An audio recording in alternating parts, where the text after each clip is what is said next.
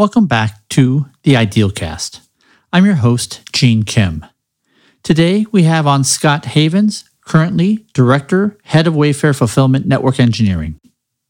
This episode is made possible with the support from ServiceNow. Take the risk out of going fast. If you need to eliminate friction between dev and ops, head to servicenow.com slash devops to find out more. You're listening to the Idealcast with Gene Kim, brought to you by IT Revolution.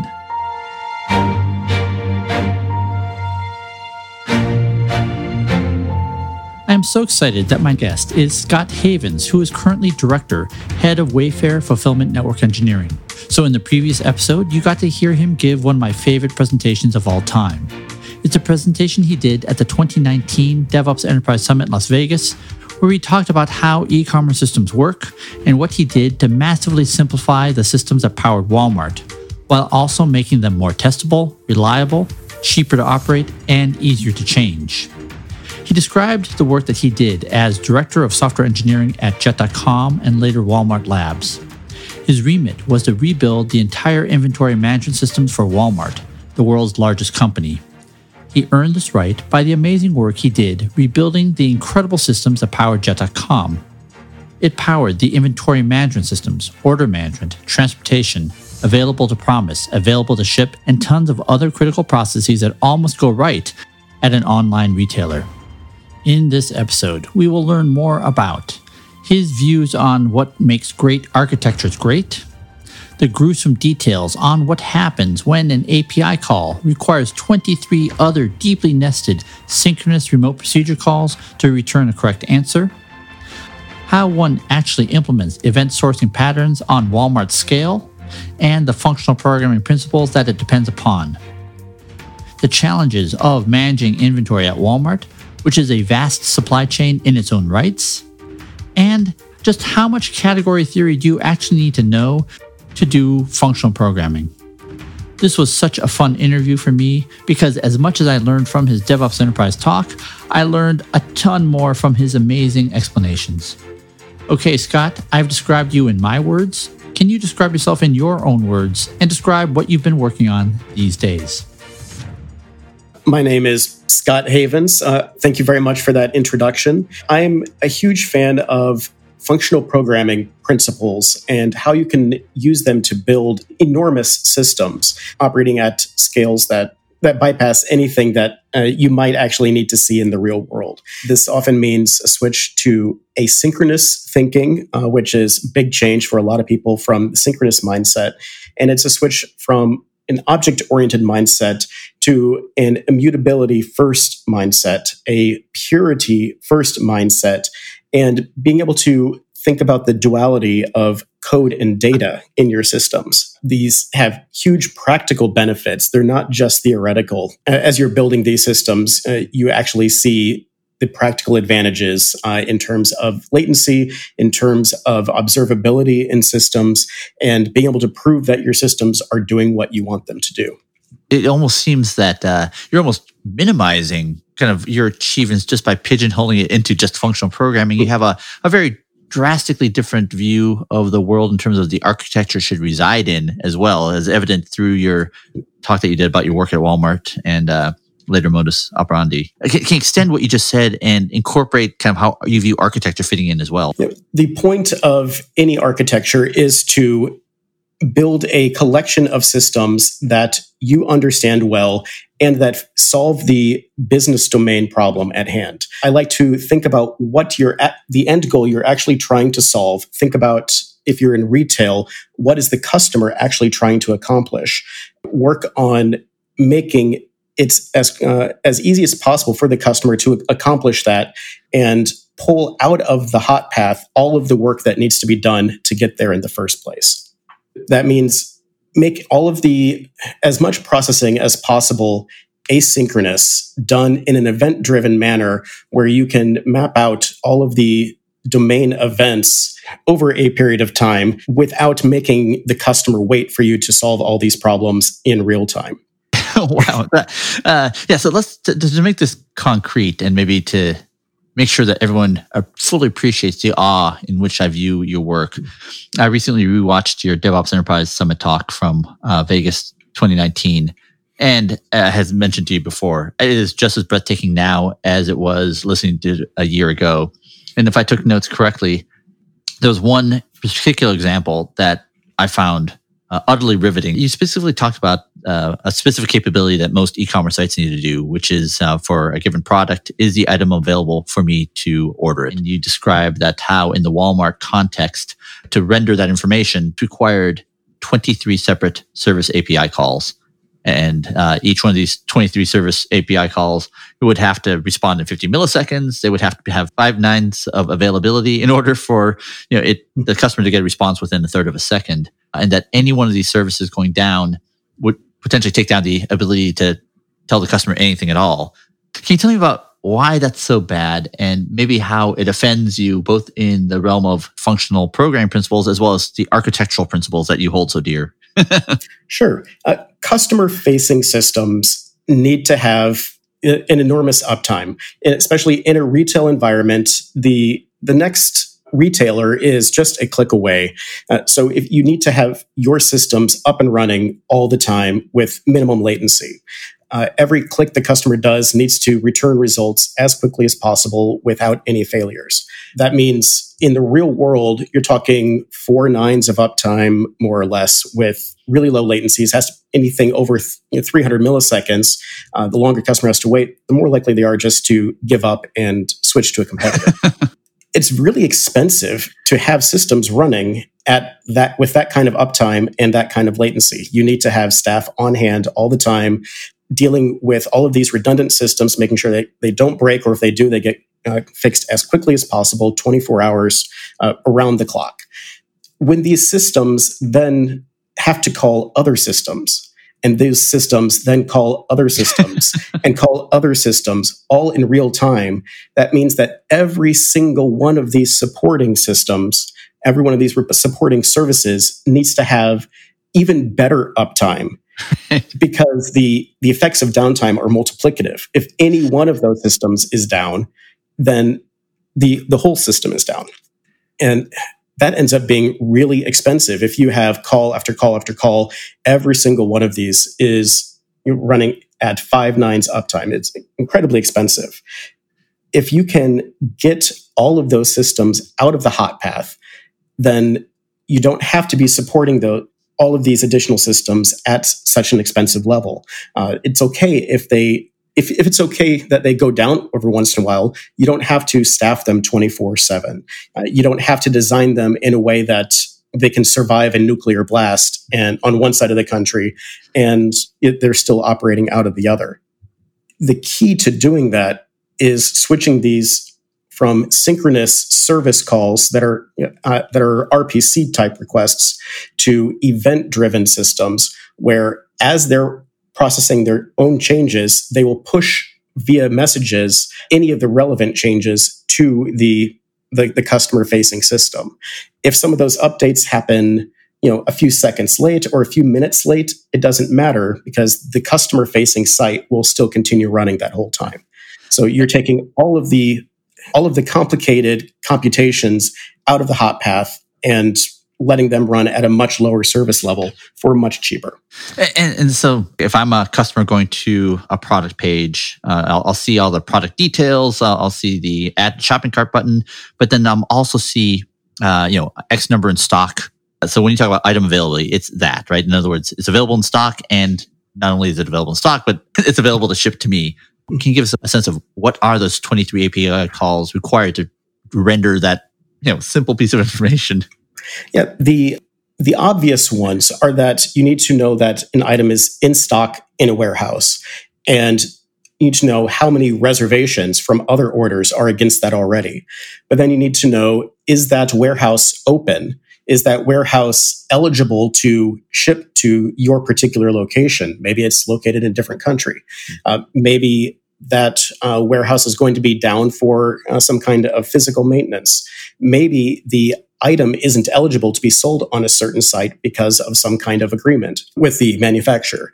Yeah, but I'm getting stressed out just even thinking about it. I've never worked in a, a, retail system, so the one that I found particularly stressful sounding is the reservation one. If I place an order in my shopping cart, I might not ever hit ship, and so that reservation is no longer valid. Is, it, is my understanding correct?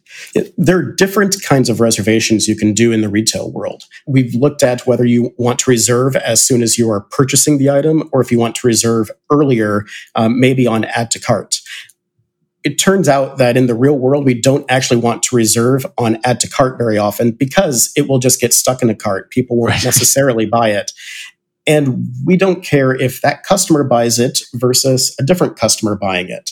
Uh, it's just, it's going to be the same money for us one way or the other. Mm-hmm. What we do care about is the customer experience and making sure the customer is never told that, yes, you definitely are going to be able to buy this. And after they've paid for it, they get told later, oh, turns out we actually sold it to someone else. Or, ah. oh no, turns out that we for whatever reason, we thought we had it to give to you, and we don't actually. So the reservation is that period of time between I submit the order and is on the way to me. Is that right? Exactly. Ah. Exactly. uh, so the windows are even smaller.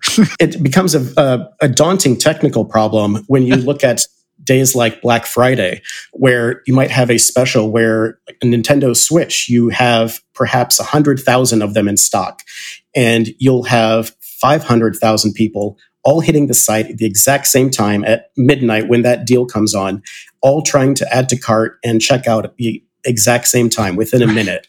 So you have to guarantee that those first 100,000 customers will get that item and be told that they get it, but the 100,000th and first customer right is told, no, sorry, you can't do that. Uh, interesting. Sorry. Um, it, it, strikes me that this is a particularly hard part of the ordering domain. It, it is. This is one of the only areas of anything in e-commerce that needs to be strictly serialized. it means that every single customer could be interfering with every other single customer simultaneously. so every single request needs to have a strict order behind it you need to know that this request came before this one and comes after the previous one. And that ties in really closely with event sourced systems where you want to have all of the events in a, a strict order where you know that this is the thousandth event, this is the thousandth first, etc. Awesome. So let's can we explore what it might feel like to be part of one of those 23 teams. Some of the things I heard was you have to over provision capacity. You have to be on call 24 hours a day just because uh, you are in the the hot path. It specifically said it's difficult to test things, but I have to imagine it's also difficult to implement things because of the interdependent nature of the systems. Can you can you talk about that?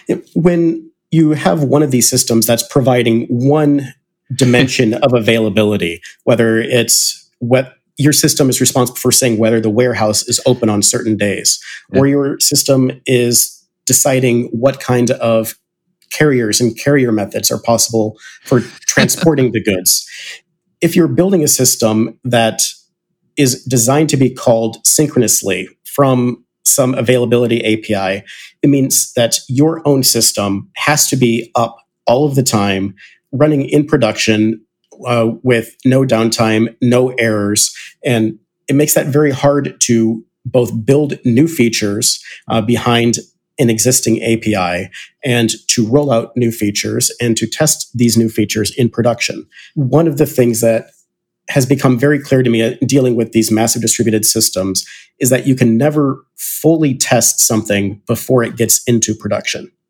The, the scale is just not going to be there in whatever kind of staging environment. The right kinds of inputs are never going to be there in your staging and testing environment. Hmm when you're but uh, so when you have a synchronous system that has to respond to all of these requests in real time adding a new feature and deploying a new feature is uh, there's a lot of overhead to it. You need to deploy in parallel. You need to do a little bit of canary uh, where maybe 5% of traffic gets rolled over.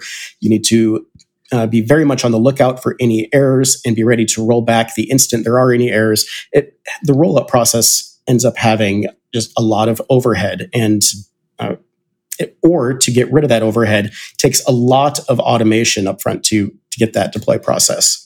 So, just if I understand you correctly, so uh, this is now speaking to just because you're handling live traffic all the time, there's just a lot of infrastructure required to make sure that you can do controlled deployments so that if there is something bad happening, you don't take out 100% of your traffic or yeah, introduce errors into all of all of the incoming requests Exactly. Safety is very difficult to guarantee when you're dealing with live synchronous systems. Right. You have very strict performance requirements as well, uh, performance and scalability requirements that have to be met up front. Uh, for every feature that you are writing, you have to make sure that adding on that feature oh. doesn't bump your your service level outside of your SLA. If it adds 50 milliseconds on, the feature may work, but you're now out of your SLA, and it's hard to uh, test that in advance as well.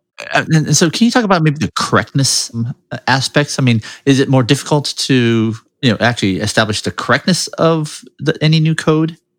It's not necessarily difficult within a given system to test the correctness. Uh, however, with a live system, you don't know what the the dependent system is going to do with your response. For better for worse, contracts between systems nowadays are usually very loose. There's some kind of JSON based RPC, or even if it's something that's a little bit more strongly typed, like protobuf, you're still going to have some categories of errors that aren't being caught by your type system.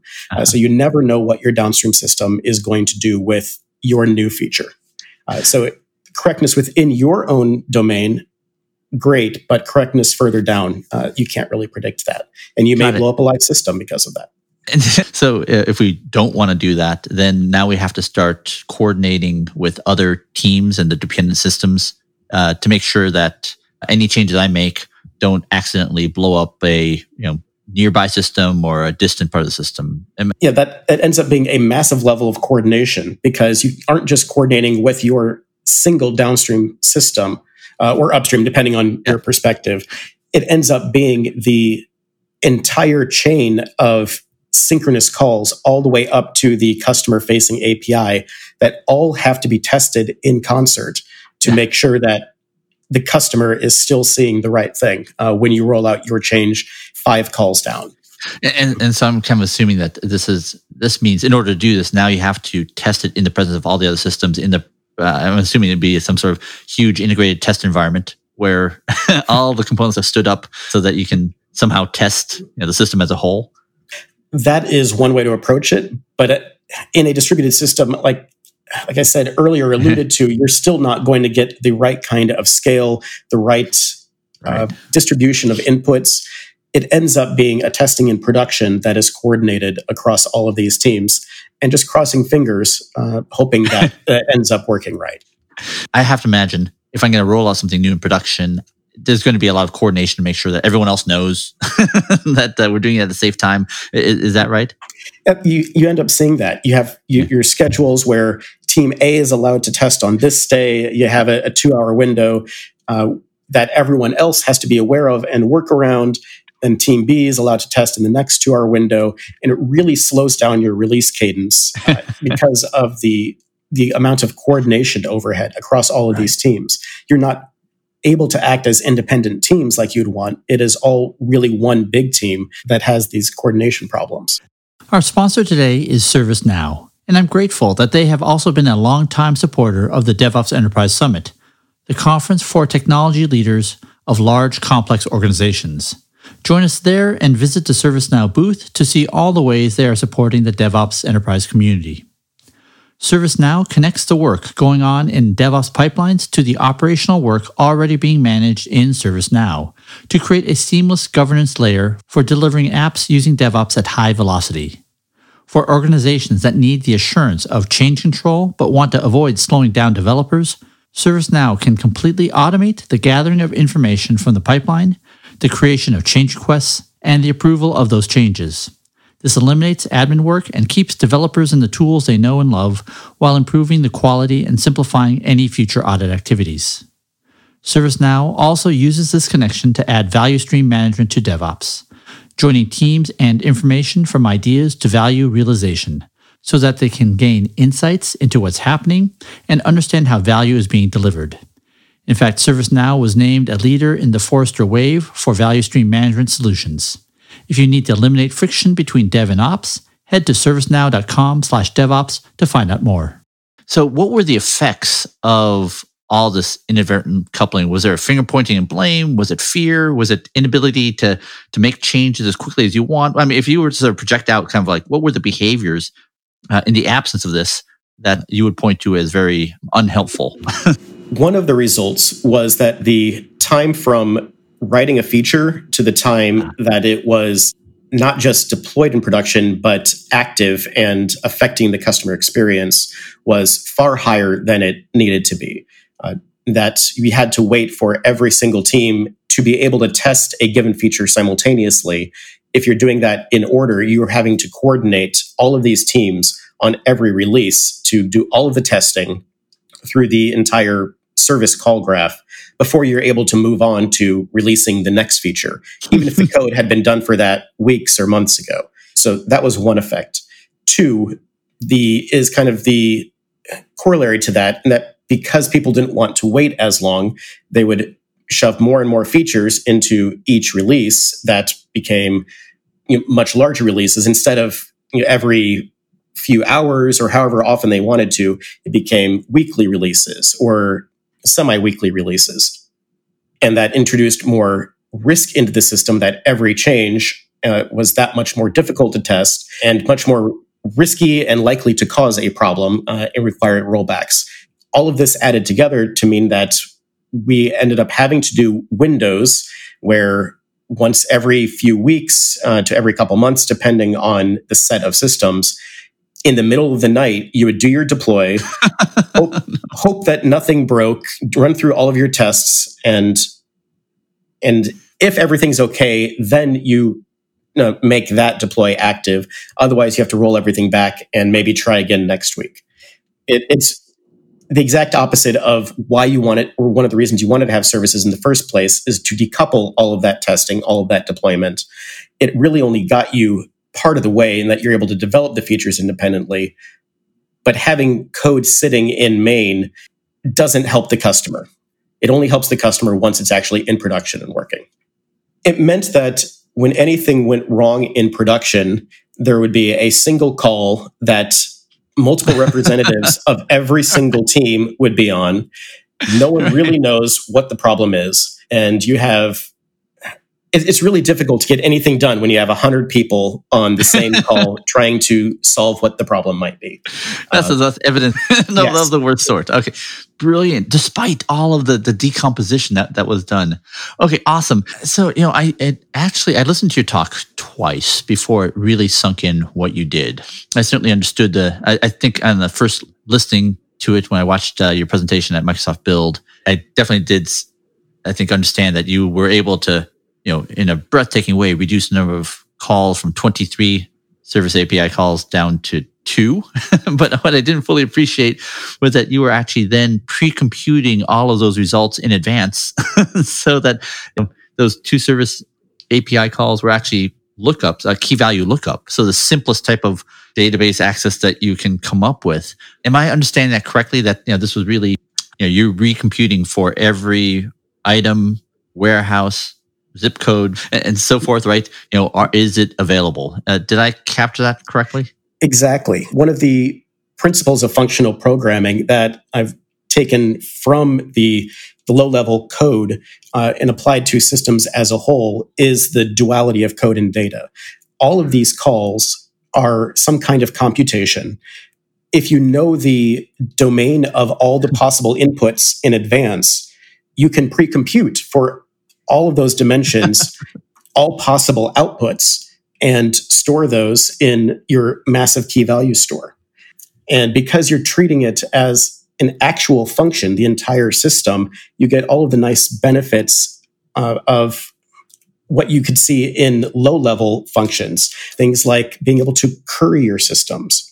Uh, when you look at all of your different inputs, uh, maybe some of them are fairly simple and you have a small range of output possibilities, but maybe some, the cardinality is just too high to be able to pre-compute everything. For example, if you're trying to compute whether you're able to ship something and how much it's going to cost, you might include as an example, your source warehouse, maybe 12 of them, your destination zip code, 44,000, a handful of carriers, handful of carrier methods. All of these are minimal in, in terms of their cardinality. But then you look at your weight as a, an input. And if you're talking, like, say, a tenth of an ounce to a thousand pounds, that's 160,000 different uh, possibilities for that input. But because you've decided to treat the entire system as a function, you can use the concept of currying. Uh, currying being that you can take a function of multiple inputs and break it down into multiple functions of just one input or a handful of inputs.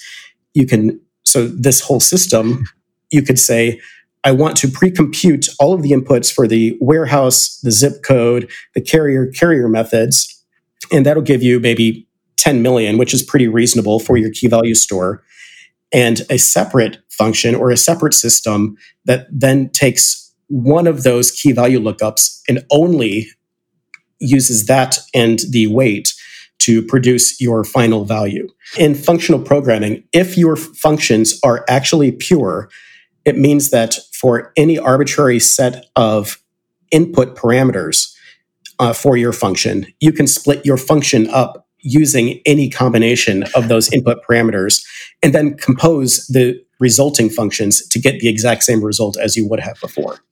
Gene here.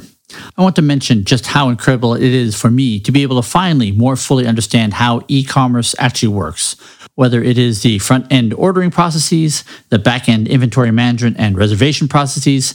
These are things I've never fully understood, even though I am a pretty heavy consumer of e commerce properties, and even more so since the global pandemic has reduced the ability for physical commerce.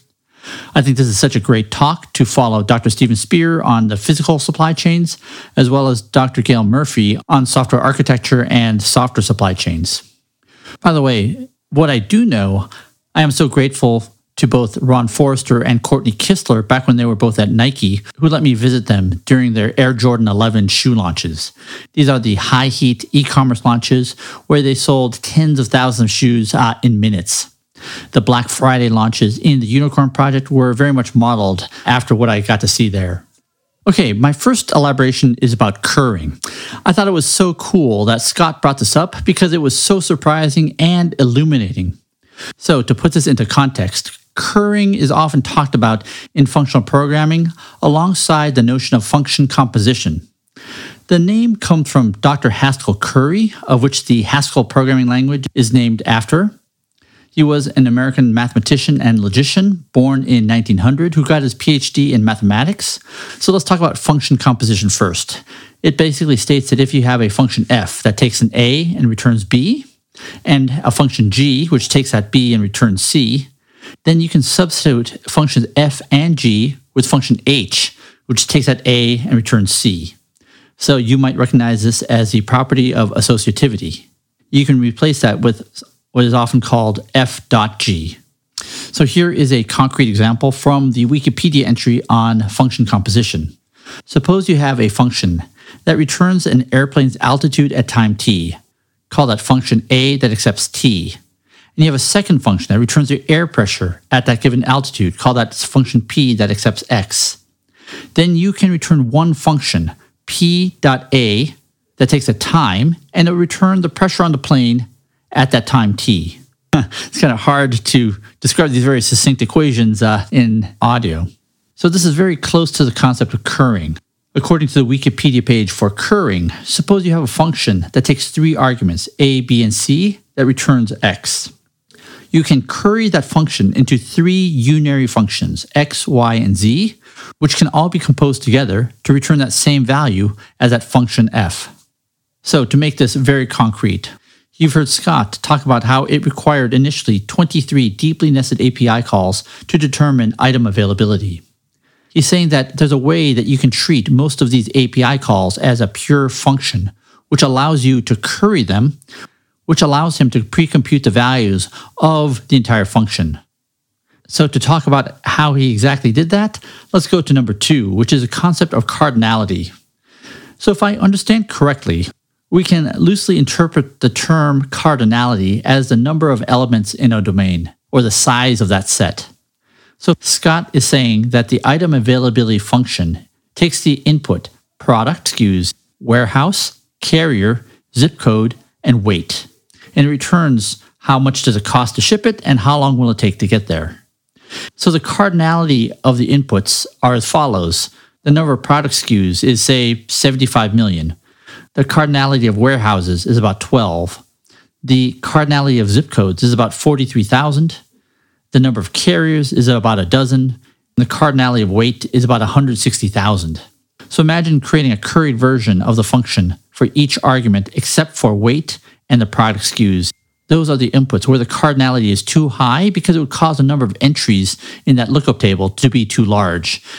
The size of the lookup table, if you included product SKUs and weight, would be 7.4 times 10 to the 19th power.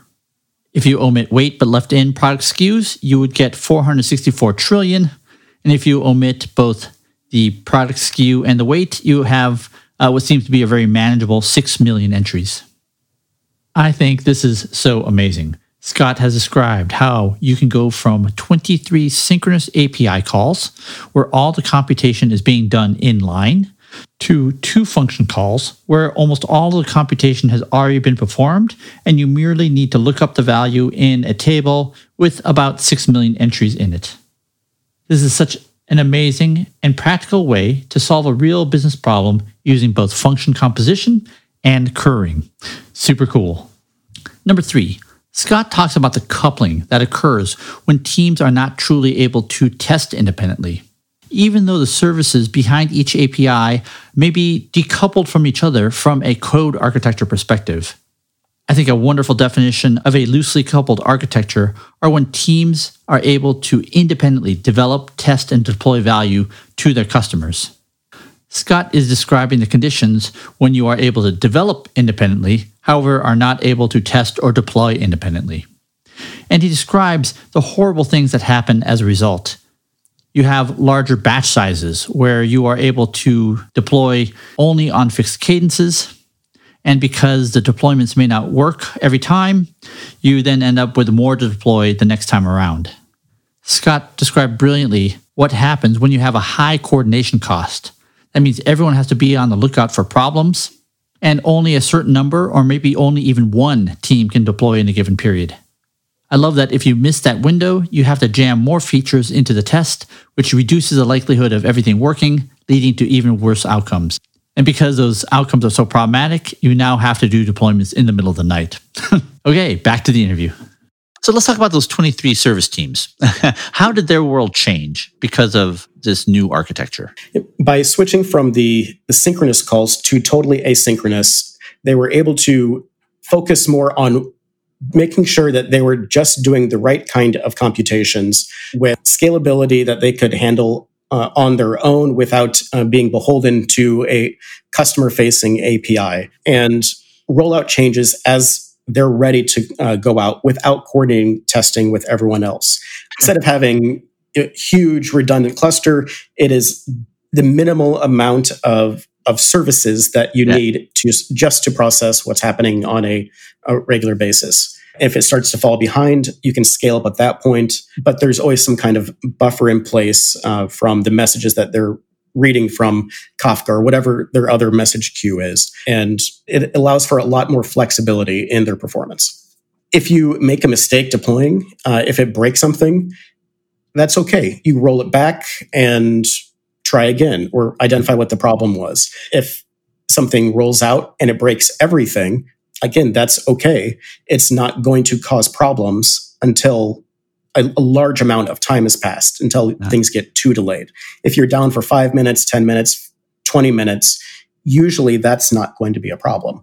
So your, your, your deploys are you're able to do a lot more because you're comfortable that if there is any problem, no big deal, roll back and no one will even notice. Third, you're able to add more features, uh, adjust your contract as you want. Because all of this is happening asynchronously, you can put your outputs into a new stream. The downstream systems that care about that data will be able to look at these new events, these new messages, whenever they get to it, when they are ready to switch over to your new output format that is providing them more data or whatever changes that you want to make you're not dependent on the downstream team switching over.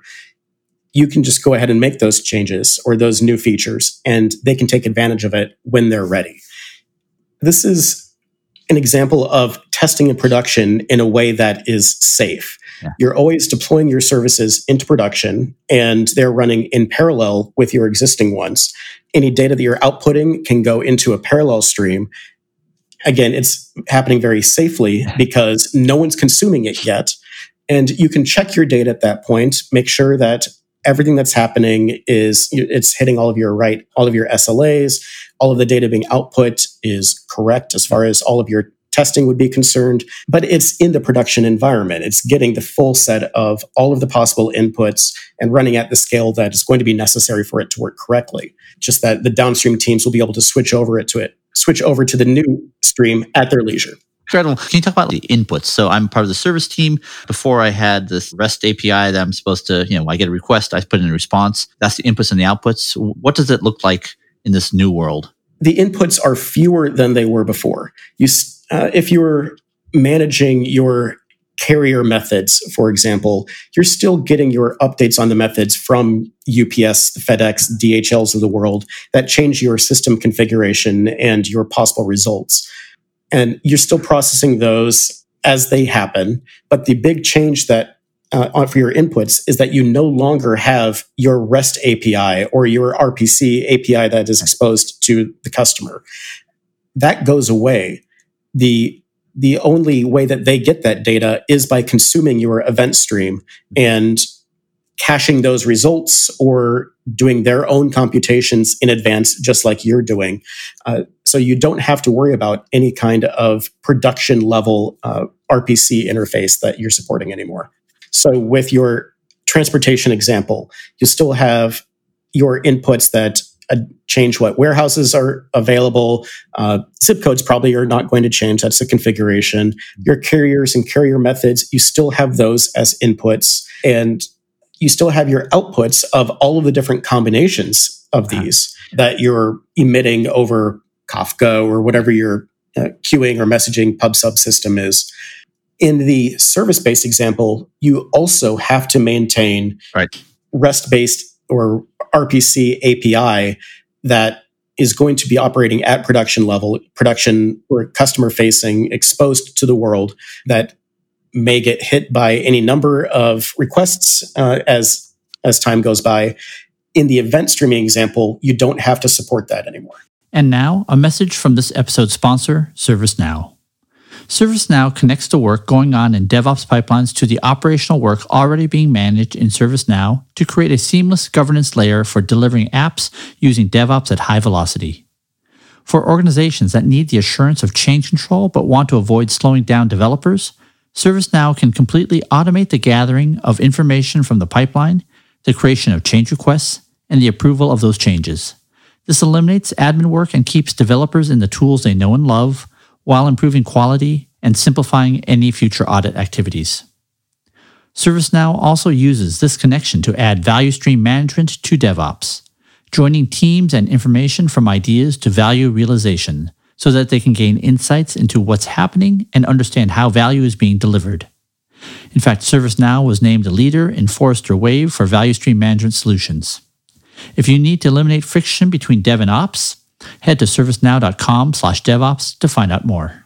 Someone else is responsible for enumerating the universe of uh, possibilities, and my responsibility is to you know generate the right computation, and then uh, that'll go live somewhere else, eventually uh, living in the key value store that is customer facing. Exactly. Okay. Uh, awesome. What else changes for the this particular team uh, in this new world? When the team has switched to the point that they're taking all of these messages as inputs and they are emitting these messages as outputs, suddenly the system as a whole looks very much like a function where it's not needing to do anything in the middle except its stateless computation. And that's where you get a lot of advantages in correctness that you know your entire set of domain inputs, you know your entire uh, range of domain outputs. Uh, you can uh, use something like spec-based, property-based testing to make sure that all of your invariants w- will hold uh, that you expect. That you'll never have a cost that goes negative for your transportation system, or your inventory counts will never go negative if it's an inventory system. You just know that that will never happen all based in tests that are happening in code uh, at the unit test level without ever needing to hit a database uh, to do that. This is kind of exposing one, one other thing that just uh, shows how loosely I grasp this. So uh, it, within this service, if I have an external dependency, I, I need information from uh, another. How does that change for me before and after? You may make a call um, up front but ideally, that service has also switched to being an event driven system that is pushing its own inputs into you rather than you making a call to it. Oh my goodness. so in the ideal, it's not something I'm responsible for fetching. It is actually given to me. so it's like a pure function. exactly. Uh, every, if you're able to push this architecture all the way through, only the customer facing uh, API is going to be doing a live call. Everything else that contributes to that is going to do its or have its own inputs uh, that are streamed to it, do whatever computation it needs, and push its outputs to the uh, to the next system. So, in your presentation, uh, you talked about uh, just the value that was created by this orders of magnitude cheaper to run, easier to test, easier to implement. Looking back, uh, are, are there other sort of dimensions of value that made people so happy about the work that you did?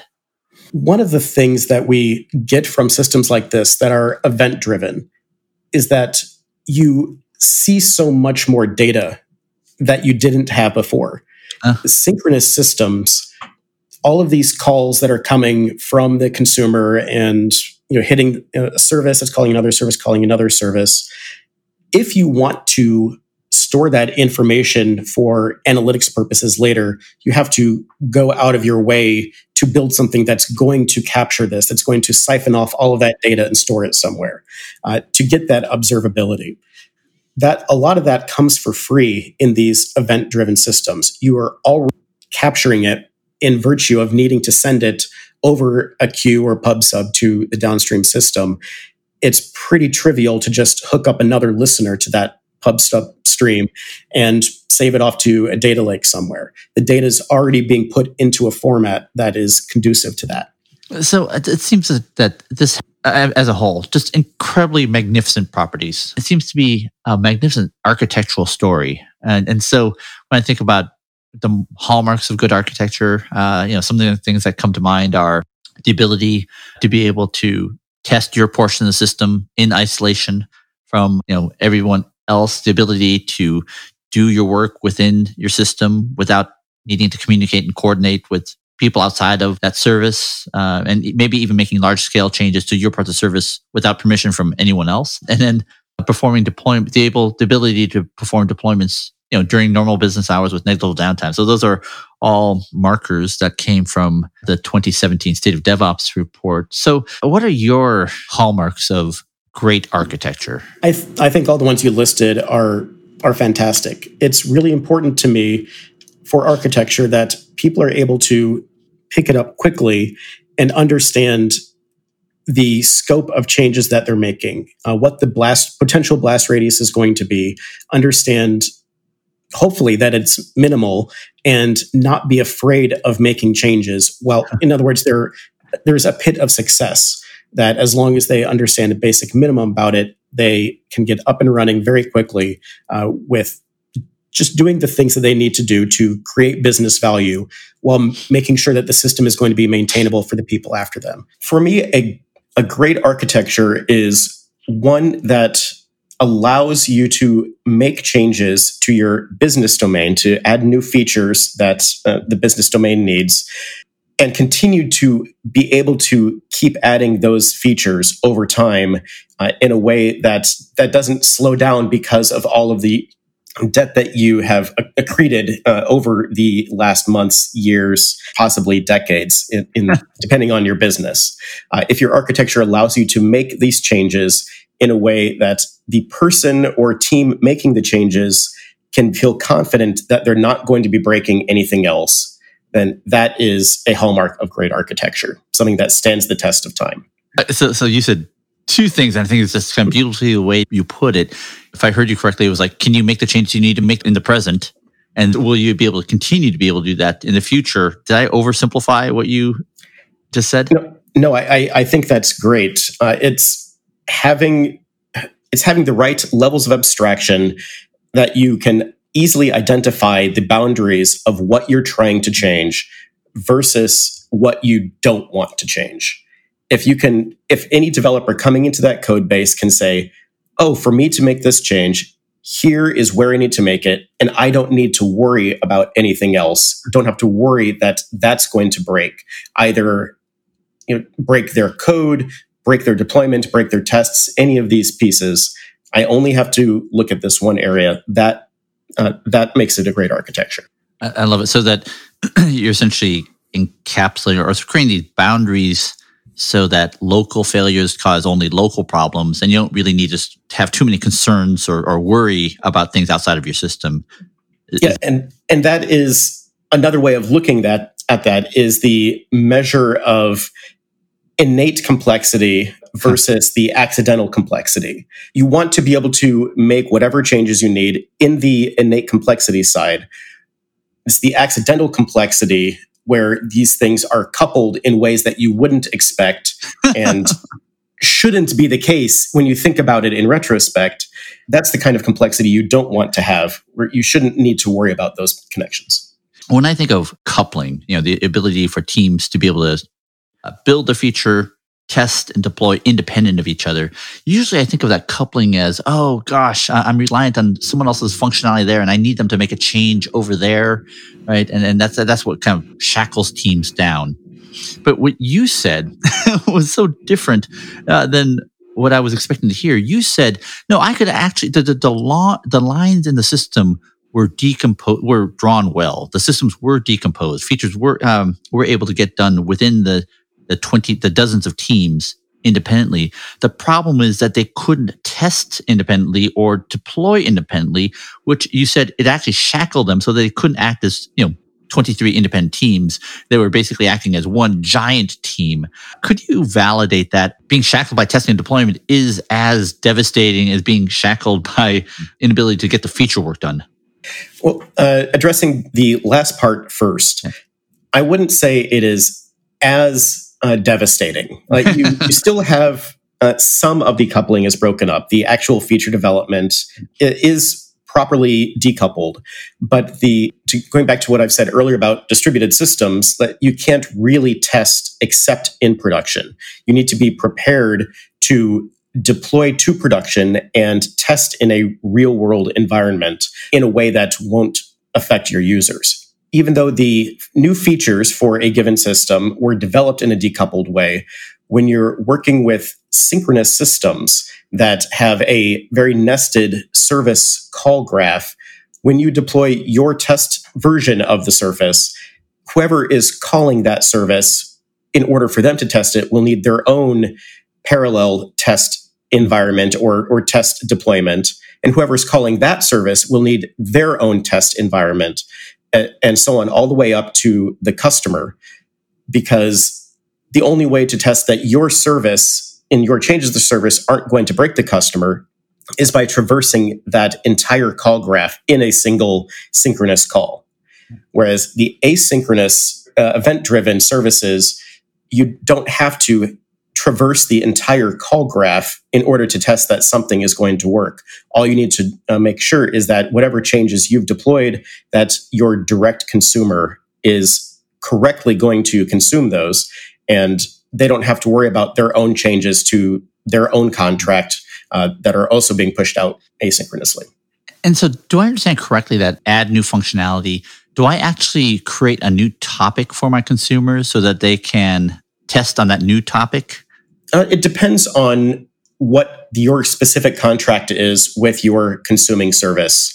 Maybe they know that you may be sending test or not quite production ready messages through a particular topic, and they're only picking out the ones that they identify and know about and ignore any V2 type messages or test messages. Or maybe you set up a separate topic because they're not ready for that and they can fully evaluate it on their own time. It's whichever works better on a case by case basis. I would say that the the rule of thumb would be a breaking change in schema would be something that you'd want in a new topic, and a non breaking change should stay in the same topic. Okay. And that is a rule of thumb. You don't have to stick with that. The nice thing about event driven systems like this, where you're working entirely asynchronously, is that even if you do mess up on your definition of what is breaking and what's not, it's not that big of a deal because you're already expecting to have some kind of delay in processing. It is going to be eventually consistent. If you need to do a rollback on your yep. code because you made a mistake on your estimation of where to put it, it's not usually not that big a deal as long as you know what your SLAs are and you're able to stay within those. Got it. So, in that case of a failure where a giant mistake was uh, introduced, everything after the point of the deployment would be recomputed. Yep, you could do that with a recompute. If your system is set up to process idempotently, it's not a big deal that you're handling all of these messages the same way. Most of the time, if it's if you're talking about a breaking change, it's either going to process correctly or not. It's going to most of the cases where you see these failures, it's just going to be a message that blows up the code on the receiving end. And right. you don't really need to worry about replaying. You just need to worry about fixing that one message or that particular okay. schema. Got it. So you don't actually have to do anything global. If you actually introduce a calculation error, then all you have to do is replay yours, and then that will trigger all the downstream recomputations. Exactly. Wow, that's so great. So clearly, you did something that people appreciated, you know, through uh, your work at jet.com, through Panther and so forth.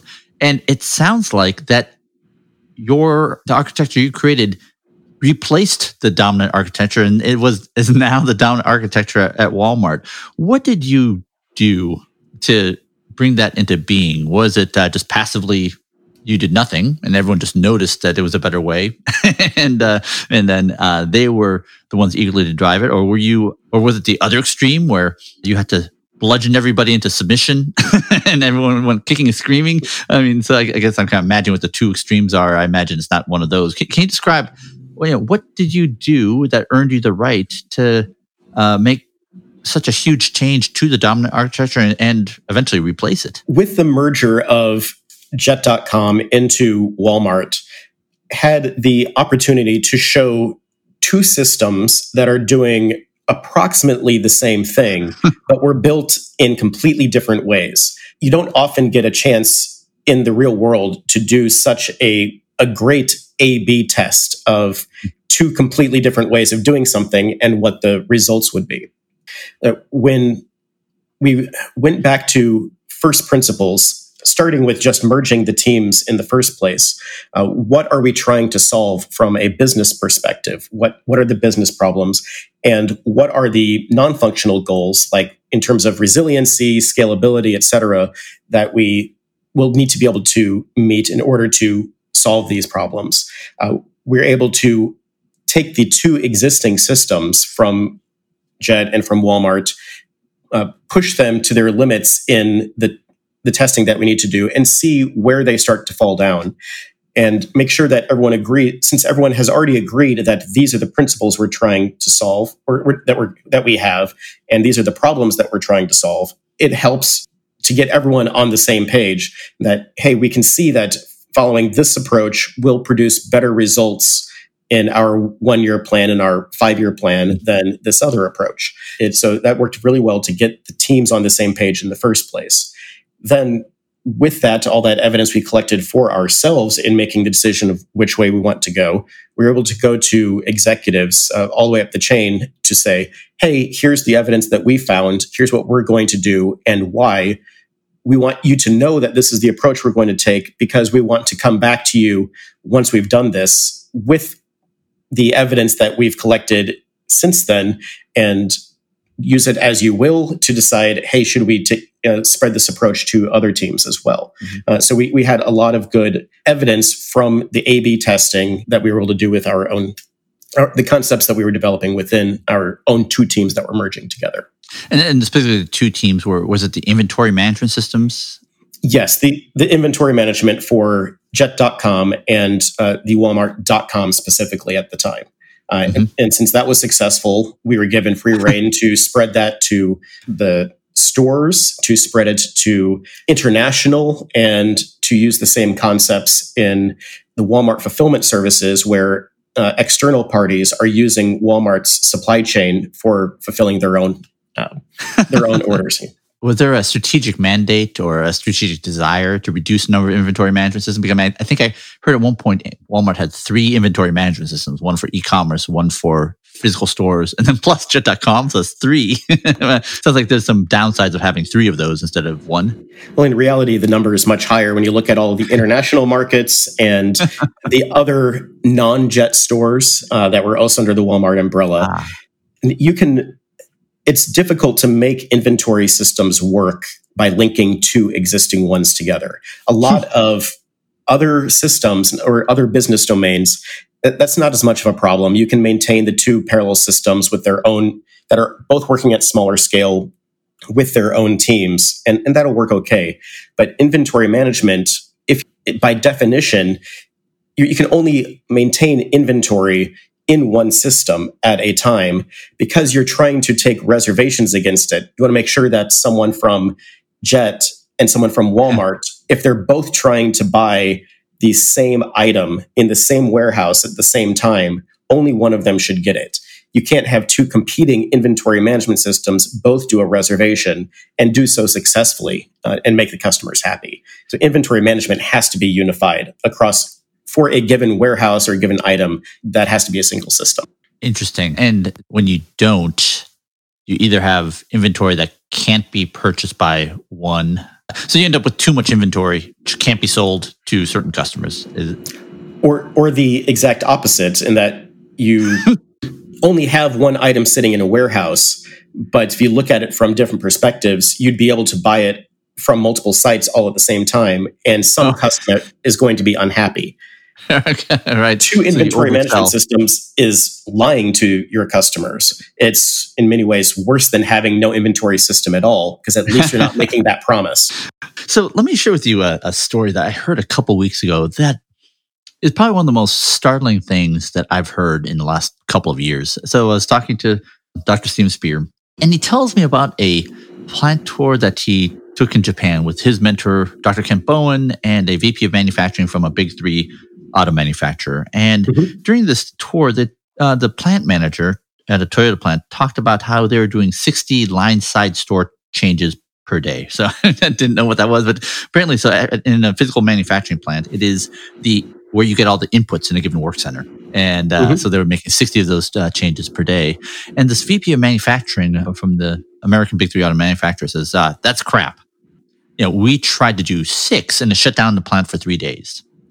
and I, I it was it, it, took me almost two three hours to really understand why that was so interesting. But to me it was shocking because it sounds so much like the people's reaction my own included when uh, john allspaw and paul hammond talked about how in 2009 they were doing 10 deploys a day. In fact mike nygard said when he first heard it, his reaction was they must be using some sort of slippery definition of deployment that doesn't match my own because you know we do 10 in a year and that doesn't feel so good. But to me, it this is just shocking. It sounds so familiar in the fact that clearly they're trying to do something by making these line side store changes. Um, and some are able to do it very quickly and easily, and some are not. Can, to me about your impression, me telling the story in a totally different context, right? Does, does that speak? Does that tell you? Is that um, is that speaking to you in any way? That feels like it's the exact same problem when you when you have too much coupling. Uh, you, your deploy is dependent on everyone else, and you have to slow down your deploys because of that. Mm. When you are able to minimize your blast radius and know that every de- the exact limits for every deploy of what it could possibly affect you become very comfortable in deploying much more frequently. And when you have systems that are event driven, you know that the maximum possible blast radius is the single consumer that is going to be reading from your event stream. It's not going to go beyond that.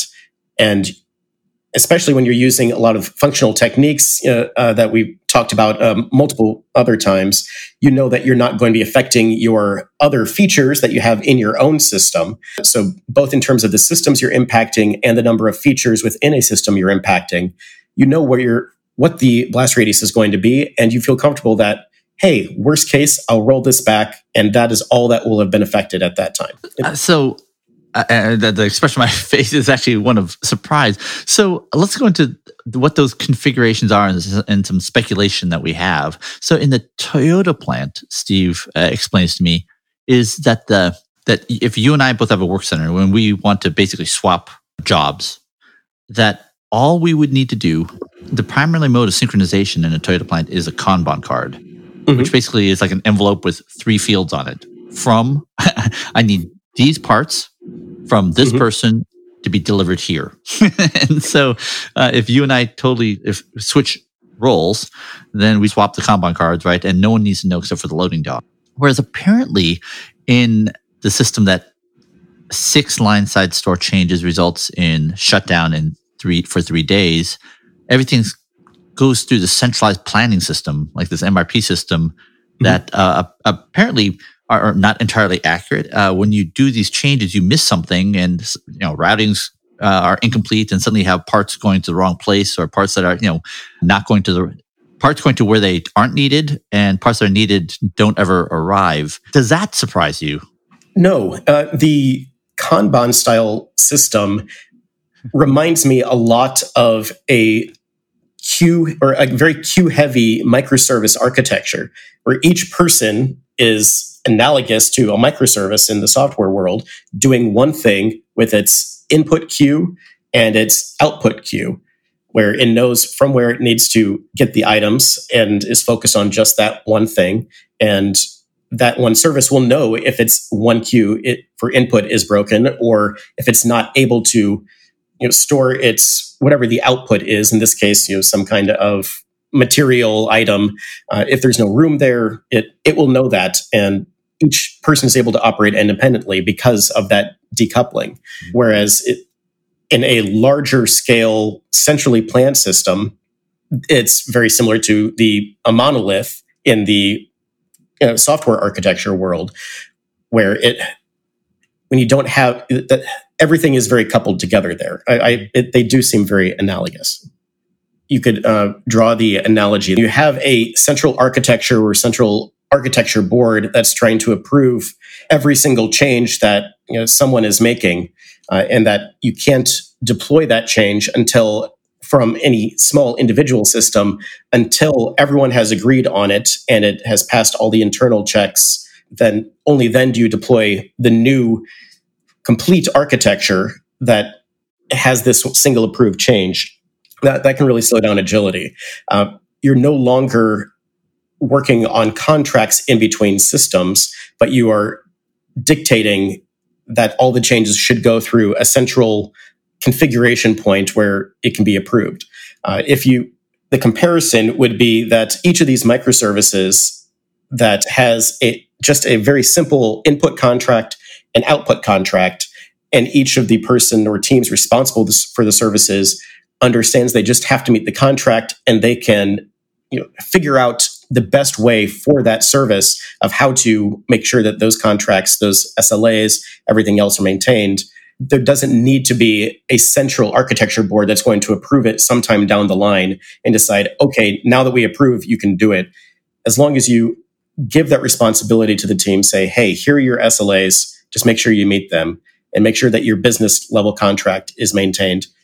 You figure out the rest. It allows the teams to work much more quickly and, and effectively independently independently. Right right right. Got it. And, and, and then you also you're, you're, hinting at the other side right which is that the architecture review board you go through all that the process uh, and yet sometimes they can miss something and then everything's come crashing down.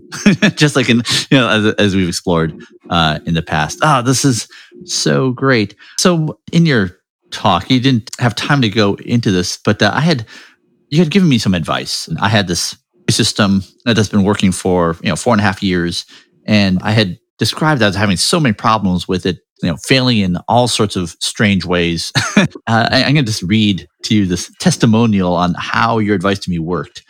So I asked Scott Havens for his advice on how I decouple a bunch of components that write to a database through a terrible Ruby active record app I wrote uh, that interface a Python that someone else wrote. And he told me to move it to event sourcing with PubSub. At first, I couldn't quite believe this was practical. PubSub for such a simple app. But then I took your advice and I was blown away by the results. Suddenly, two components that used to be tightly coupled together with all sorts of weird failure modes where things couldn't be written out correctly just disappeared. I was stunned that in my very simple case, I managed to reduce the code size by 90% and delete uh, entire portions written in Python and Ruby, and all that remains is a very small portion I've written in Clojure. So, you know, I guess even reading this, I'm, I, I, I have a little bit of disbelief. So, how can even simple systems suffer from problems like this? to, to me, it just seems so unexpected. Uh, is there an easy answer to that, Scott? I think the keys is to think or is to realize that any system that you're trying to develop that's solving some kind of business problem is always event sourced or event driven in the business domain. All, all businesses and, and all problems really have a series of events that happen. The question is do you want to make that explicit and understand those events, or do you want the series of events to just be implicit in the code? When it's implicit in the code, it makes it very hard to debug because it's still there. And that's what you're inherently trying to solve from the, the, business side.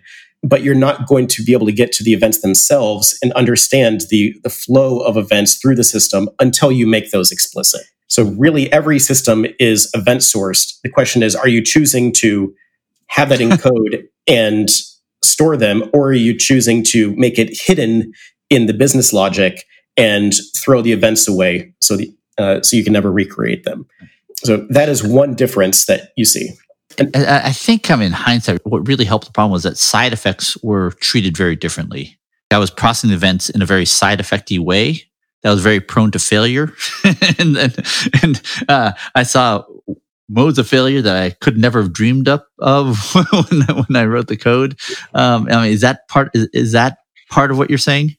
It's not the same part that but that is another aspect that is just as important uh, when you have a system that mixes your side effects with your business processing it means that the correctness of your business logic is dependent on all of your io always being exactly correct right. and when you have them intermixed any failures in the io side or any mistakes you've made in yeah. your io portion are going to affect the correctness of your business logic. When you design your system, and again, I'm going to call this in a functional manner where all of the business logic is happening, where you have your command that uh, is completely immutable, you have a pure function that takes the command in current state and computes a new output state or a new set of output events.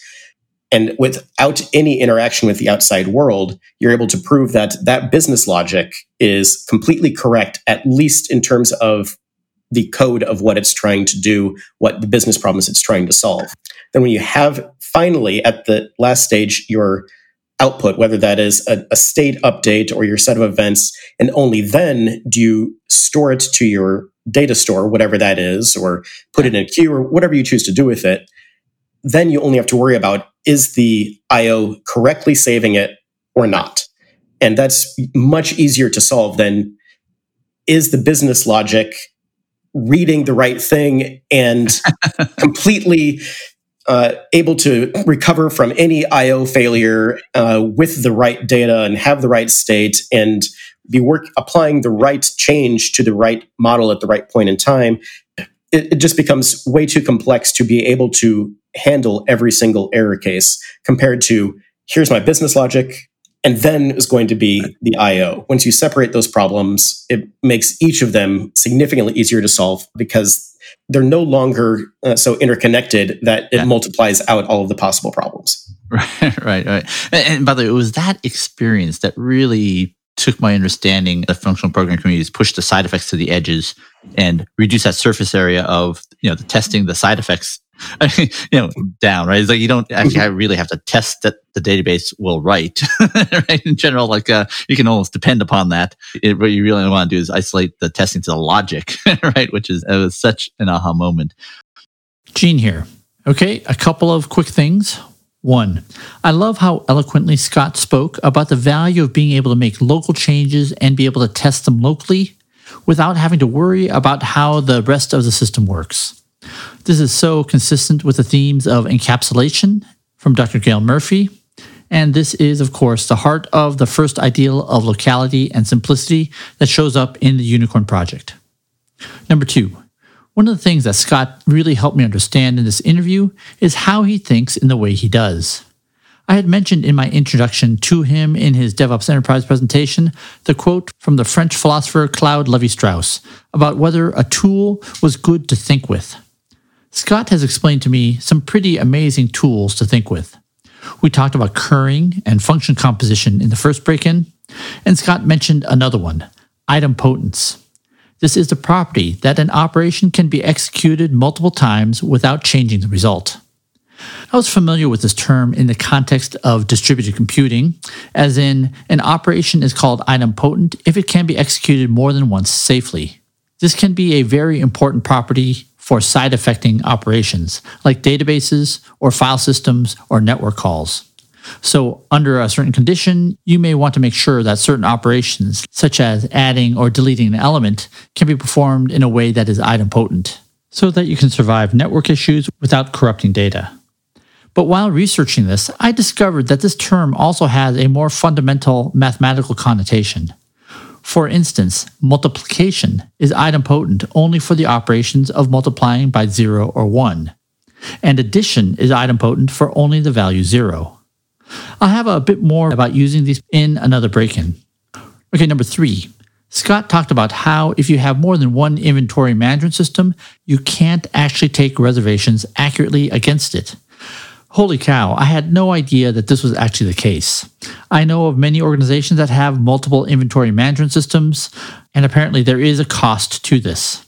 I suspect that there's so much value that could be created if organizations bit the bullet and unified their inventory management systems.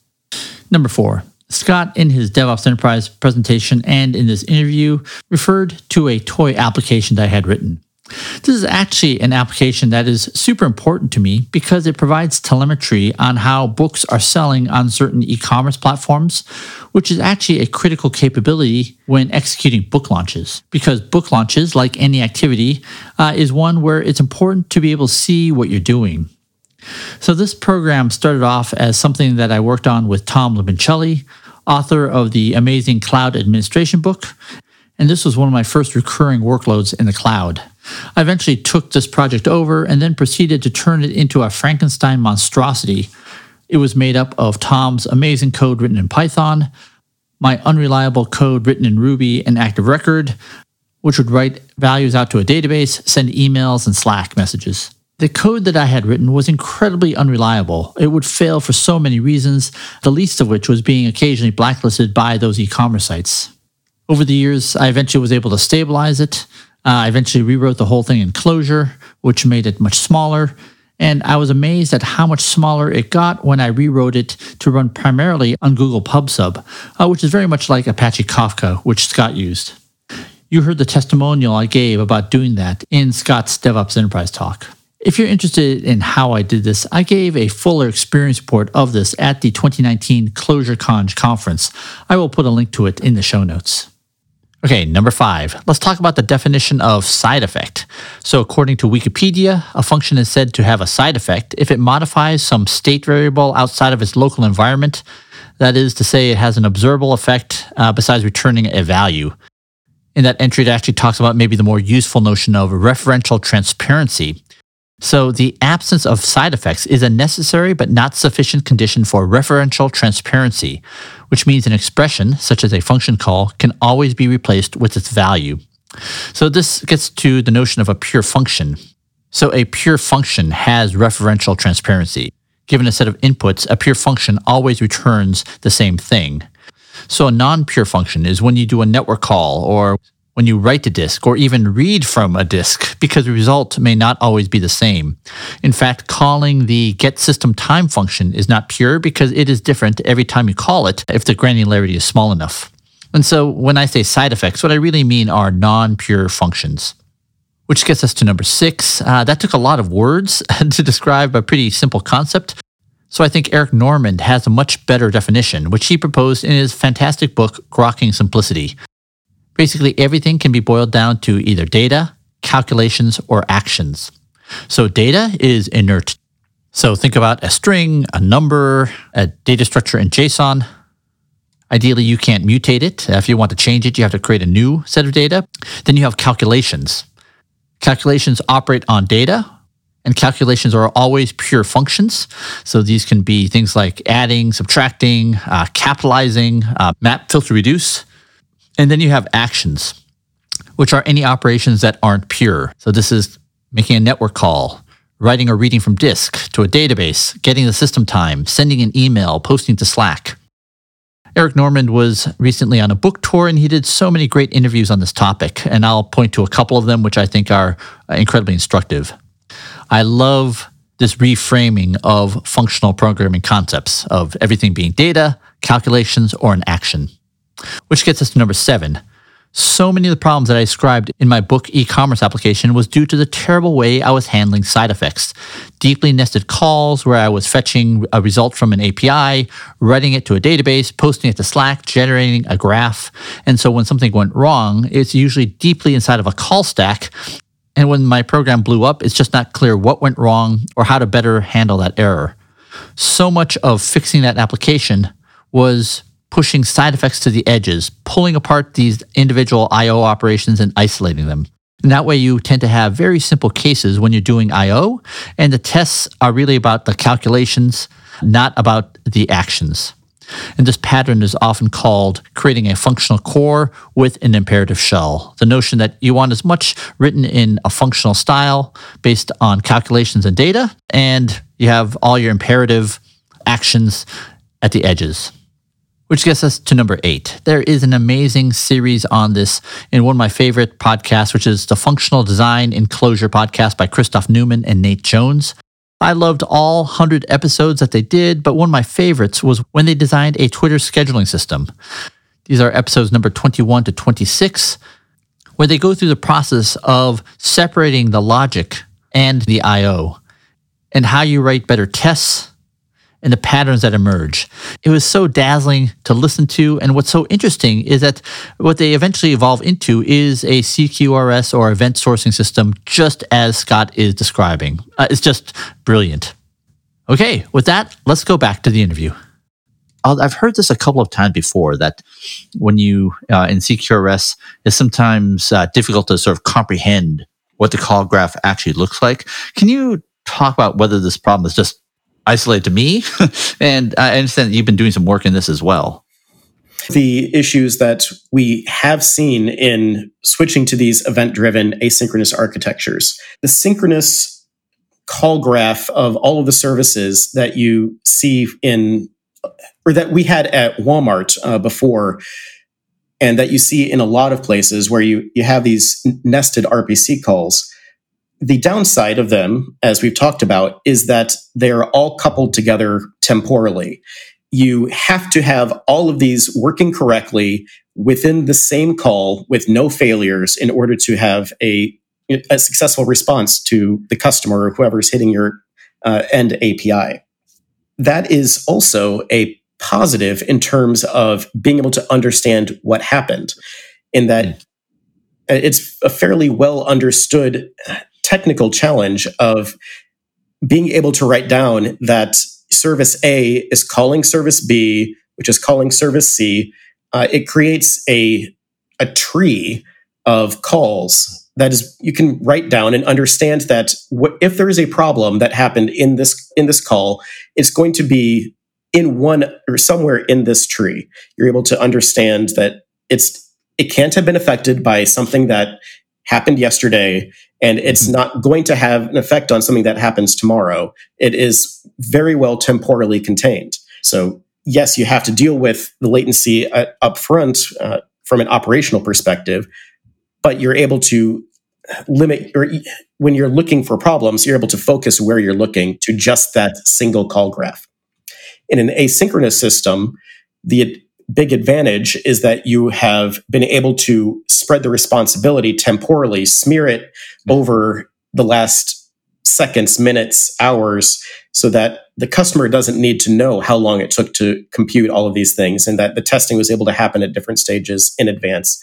That also means that if you're trying to examine a system in production, observe what happened with a particular call, you're not going to be able to reconstruct the causality nearly as easily. The response that the customer gets on a particular call uh, when it's looking up something in a key value store, the problem it probably isn't there. It is in how that value is calculated, which could have been, you know, even months ago. And yeah. understanding that causality graph uh, becomes a lot more difficult. And, and, and you said that this is an area that you've been researching or doing something about. I, have been looking into it because it's one of the biggest problems that we've seen in these asynchronous distributed systems.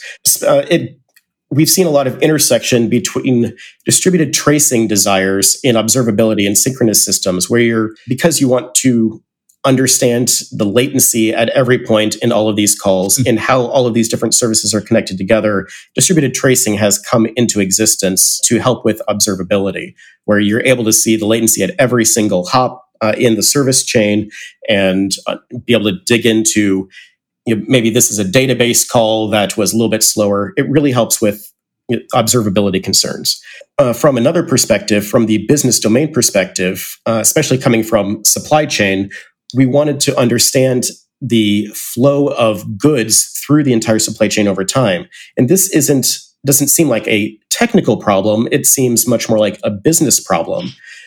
But they really end up being very deeply connected when you want to be able to prove that something arrived at the warehouse several weeks ago and then was moved to a different part of the warehouse and then an order was received and we wanted to ship that item and we packing it up all of these business events that are happening over time you want to be able to prove that you know where everything is in the entire supply chain at any given point in time you want to be able to know that when the downstream effects of any single change that you requested, and you want to be able to trace back the graph of all causes of a, a particular effect. If you see that this item was moved from warehouse A to warehouse B, you want to be able to say, "Oh, let's let's look at that item's history and see that oh, it was moved from this warehouse because of this request and it was that request was put in by this person at this point in time two weeks ago and, and, be able to trace back all the way the entire history, not just within a single system, but across systems. All of these business problems of wanting to audit every single change that has happened end up really correlating very strongly to wanting to be able to trace back all of the messages and events at a system level. What we want to do is marry the concerns of distributed tracing that you see in the synchronous systems, where you're seeing the call graph over time, and get the causality graph that will help you in understanding your business domain, looking at all of the, or to build a graph of causality yeah. across all of your systems where you're able to prove no message was lost. You're able to identify the time in between each set of events and understand that you're or make sure that you're hitting all of your SLAs in an event driven system and be able to derive a business understanding from looking at your message flows. This is an area that I'm not the first person to identify that there is a problem here, but there aren't a whole lot of good solutions yet. And, and can you help educate me on like, uh, is this a big problem and, and why? Why is this a problem worth solving? By the time you get to the point that you're want to make sure that there are no mistakes in in the real world handling of whatever you're doing, making sure that every last uh, item is going to get to the customer within the right amount of time, that you're always going to be fulfilling your promise. It, it becomes very difficult to make uh, additional improvements, and you're not going to be able to make improvements in your fulfillment rate without knowing where you're failing. We're already at a point where you have you know, uh, two or three nines of of correctness on getting the item to the customer within a certain period of time. But if you want to address that next nine of uh, of accuracy on availability and fulfillment rate, and you want to figure out where can we cut down the most on time on the processing steps to change it from next day shipping to same day to two hour, one hour shipping, identifying where are the slow parts in the chain and where are we making mistakes, where are we dropping messages or taking too long to process. You need to un- be able to trace every single message, not just sample some messages, and you need to be able to audit that every single one is happening with the ex- the latencies for each of those to be able to, to graph the entire thing and drill into, hey, here's where the problem is. Without that information, you're not going to be, be able to make any improvements in the system. The Idealcast is produced by IT Revolution, where our goal is to help technology leaders succeed and their organizations win through books, events, podcasts, and research. This episode is made possible with the support from ServiceNow. Take the risk out of going fast. If you need to eliminate friction between dev and ops, head to servicenow.com slash devops to find out more.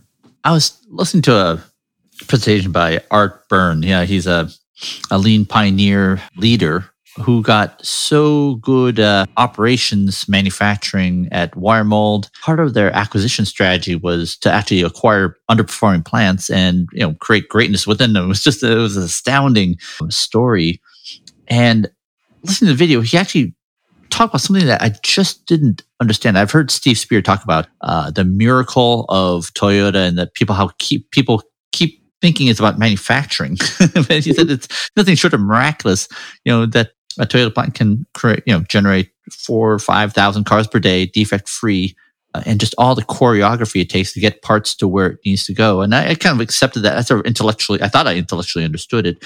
But then in this Art Byrne talk, he talked about going to one of the Toyota suppliers where engines are being sent in lots of four, you know, a couple of times a day, and mm-hmm. he, him asking the driver, "How many times have you been late delivering an engine to a Toyota plant?" And the driver said, once 11 years ago in a snowstorm. but, uh, you know, uh, we ended up putting it on a helicopter and getting it over there. And, uh, you know, transiting multiple hours, you know, being mm-hmm. this convoy of trucks, I, it made me realize I did not fully internalize the the scale of the miracle that's occurring mm-hmm. every day to support that rate of production. I suspect you've seen something similar in terms of just the volumes of flow and the the incredible choreography it takes to actually ship things that you speak so eloquently about, you know, to get it so that customer uh, gets what they ordered. Can, can you describe to me maybe the, the the scale and your awe of the system? I mean, help me understand the, the vast scales of which these organizations operate in. Oh, I don't think that I can even give a a, a, really good picture of what the scale is. I, I think that is the point of what makes this whole thing or this everything about this so difficult yeah. is that no one can really put in their head the entire flow at the same time. Like that goes exactly to the point of why we want to break things up so that we have limited blast radius on changes in the first place because no one's going to be able to keep in their head the entire thing. Now, that said, when you're dealing with even just something that's just a fraction of Walmart's business and just the supply chain side, you're dealing with uh, count 4,500 stores in the US, each of which have somewhere between you know, hundreds of thousands of items in each one. You have hundreds of warehouses around the country and hundreds more in around the world. You have I, I, don't even want to count how many different uh, manufacturers of all of these items that you have to understand where they are in their process and how soon they'll be able to get these things to you. All of the, the potential possibilities for the transportation networks from distribution centers to fulfillment centers and stores of how long it takes to get an item off the shelf in a warehouse, packed into a crate or into a box put onto a truck, know exactly how long it's going to take that truck to get to the next place where it's going to be put on a shelf in a store or it's going to be shipped to a customer. And the advances we've made in being able to analyze the entire workflow across all of these different stages where you're dealing with thousands, if not millions of people working on these systems. It used to take weeks to be able to get something from A to B across the country and and do so on a regular basis. And now we're able to do two hour fulfillment in most markets on on any good. And this isn't just Walmart. Amazon, it, it arguably was doing that even earlier. And but the, the scope is amazing. And you only get that from being able to collect all of the data from all of your hopefully independent systems and see how long it takes to do all of these different steps without necessarily knowing what all the steps are in advance. the point is, you need to be able to collect the data and without having the full understanding of what you're going to be looking at, be able to derive that understanding just from looking at the event flow across all of these systems. Can you describe a moment in either jet.com or Walmart where that you just found particularly that evoked a sense of utter awe that in terms of seeing the effects of what you helped create? The first story that comes to mind is when I was asked to do very rigorous scalability and performance testing on the uh, what was at the time going to be the Panther system, hmm. uh, where we needed to make sure that it was going to be able to handle the scalability of what would eventually be Walmart's scale. It wasn't nothing was public at the time about the acquisition, but we had a, a sense of that was what we're going to the skill that we were going to need with that. And I said, okay, you know, it's going to this is the budget I'm going to need to be able to do these tests to be able to scale up for this period of time. How is that going to provide the the data that we need? And I was told, no, we need to go even bigger. Uh, we need to we need to really be able to prove that uh, we're able to do this for a week straight at maximum scalability and that we're not going to have any problems at all. Just a, a really in depth soak test. And the budget that I had figured was going to be, and, and again, we're working in a, a, startup at that point. It was a well funded startup, but still thinking about money and not wanting to spend too much. I was thinking, okay, this is going to be super expensive. We're going to drop 10 grand on a single performance test. I, but that's the kind of thing that's important. And to uh, have the answer come back and say, no, it's, you need to be thinking an order of magnitude higher than that. We need to spend hundred to two hundred thousand dollars on scalability just to be able to prove that we're able to do that. that amount of money on a single performance test was beyond anything I had done at that point. And, and uh, did it find anything interesting?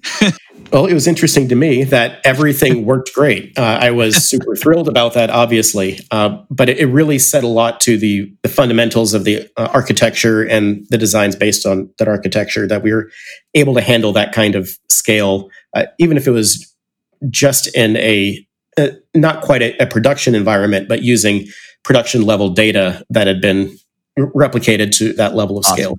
I was really happy with that. That's awesome. Congratulations. So the the main effect was like generating a lot of heat. Quarter million dollars spent heating up a data center somewhere. but uh, I would still argue it it's more useful than using all that money on blockchain computation but right that's awesome all right and obviously it was uh, the assurance that that created is, is even orders of magnitude even more valuable than that Okay, Gene here. Two quick things. One, I love how Scott described the dizzying business problem that arises when you don't have perfect inventory information at all points in the supply chain, whether it's in a warehouse, whether it's being picked or packed, whether it's in transport, being unloaded or shelved at another warehouse. I had mentioned that amazing presentation by Art Byrne, I'm going to put a link to his 2013 presentation that he gave at the Lean Summit in the show notes. It's just such a breathtaking example of what mastery of a given domain looks like.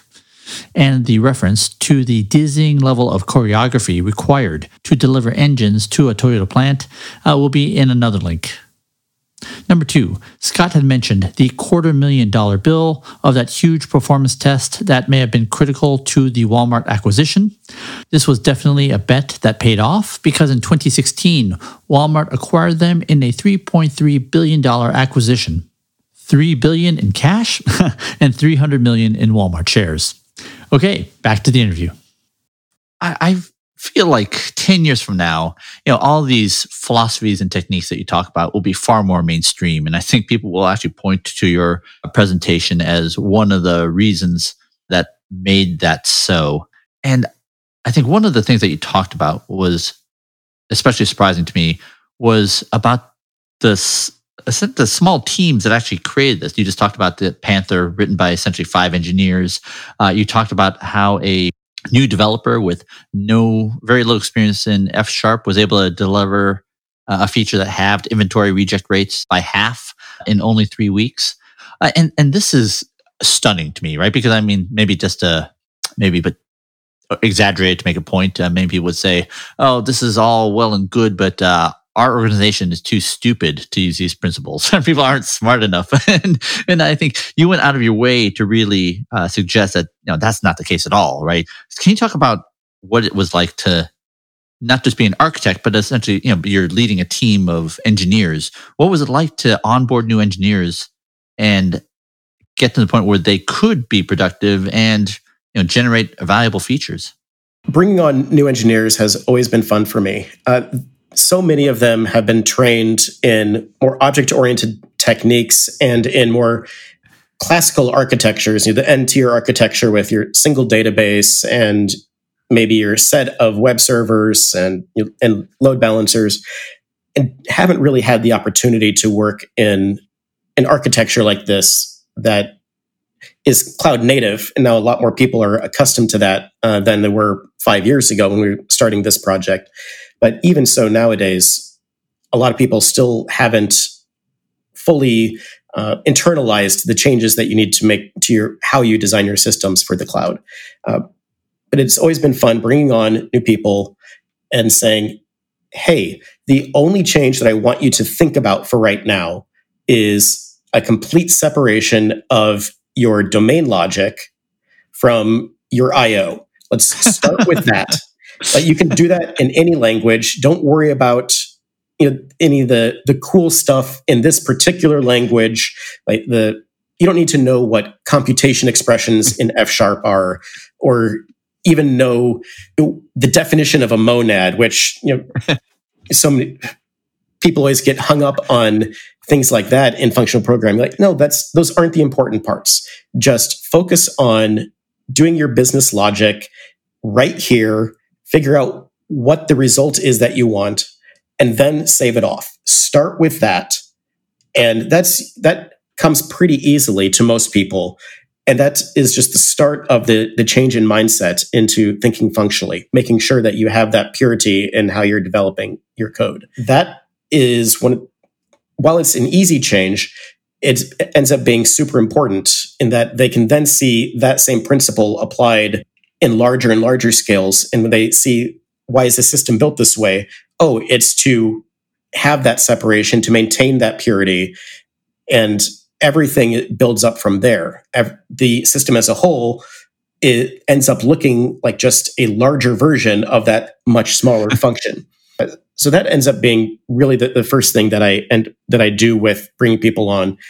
And maybe I've been lucky with the developers uh, all the developers that I've hired or gotten to come into the teams, but everyone's been able, when you pick that part up first, uh, been able to pick up the rest very easily because of it. It's really just that quick switch in the mindset. So suppose I'm this new engineer that you've hired um, and I'm being handed a portion of the project to have delivery reject rates and I've never done F sharp. I mean, can you describe what my first week might be like? To, how do you re, how do you orient me, and like what what does my context look like uh, when I open up my laptop and try to start to prove to you that you know I can actually do this, or prove to myself that I can do this? The first thing that I will do is explain the design of system that exists right now and how it takes in a message off of a queue. It if it needs to maps it to the internal domain model it does its computation, it saves it to a data store as the event that is the result of the computation, and that event will get emitted downstream automatically by the change data capture that's already in place. Explain this is the model we want for all of our systems. At that point, they usually get that, okay, if I follow this model, what would my next feature look like? Is it an entire new system uh, that runs in parallel, or is it just a modification to the business logic? And usually, if they're just starting out, we just want to add one small feature to the business logic, but we're able to point to this is where that should exist for the systems you're looking at. And it, the, the structure is similar across all of these systems, so they know to look in the same place, and it's following the same pattern uh, because a pattern that happens naturally when you are separating your pure business logic from your IO. It's always going to be in the same place that you look, whether it's system A, system B, system C, or if the change that they are going to make is to the IO side of things, they know it's going to be in the IO section of the code. and it, it becomes pretty straightforward of where they are going to need to look just based on the scope of the feature that they're going to build. That's the blast radius part that I mentioned earlier. They don't need to understand the entire system up front before making changes. They don't need to understand how this system interacts with other systems. They're able to be confident that once I've identified the place where I think I need to change, they're correct. That's all they're going to need to change, and it's not going to break anything else. And so, just to react to that, I, am smiling because I'm like, "Oh my gosh, this, that sounds great, right?" I mean, you're probably pointing me into it. It's going to be in this function or this module. I don't have to deal with I/O, and it's probably going to be a computation. It sounds wonderful, and so I'm also assuming that uh, you'll give me like an input data set and some idea what the output should look like, or here's what the output looks like now, and uh, the output probably is going to look like this. I mean, that that also helps kind of concretize the problem that needs to be solved. The existing inputs and outputs are all explicit in code because yeah. you're you're not dealing with a random JSON message coming from an API. Like here is the part of the code that explicitly lists every single possible input message that the system will process. Yeah. Uh, it does map from some external data source, a, a queue or the like, where the messages are going to come in, but you don't need to worry about those. It, you only have to worry about your explicit set of input messages. And on the other end, on the output side, your explicit set of output events. Yeah. You know what the, those boundaries are. And if, as long as you're dealing with those the pre-existing set of input and output messages, there's no possible way for you to break any other system as long as your business logic is correct. It's strange. I might be inferring too much here, but that sounds so fun. I mean, when I think about my worst episodes of programming, I mean, it usually has to do with side effects. I remember writing like a multicast driver for Windows 3.1. I mean, it was all mm-hmm. uh, side effects in a, in a treacherously dangerous system, right? Usually blue screens a box, right? And yep. uh, uh, you, you're you're just trying to understand how does the system underlying system work, right? Windows 3.1, uh, interrupt drivers and registers, like not fun. But when when you're dealing with these computations that can be easily tested, right? And uh, the worst thing that can happen is a failing test. I mean, it just sounds fun, right? Because you're you're in the business logic. Am I deluding myself that that's no, kind of how the experience feels like? it, it really is. It, it is so, it makes the business logic part so straightforward that you can have your product person review your code and make sure that, hey, this is this is exactly what we expect the output to be. This is what we want the result to be. The code looks good here.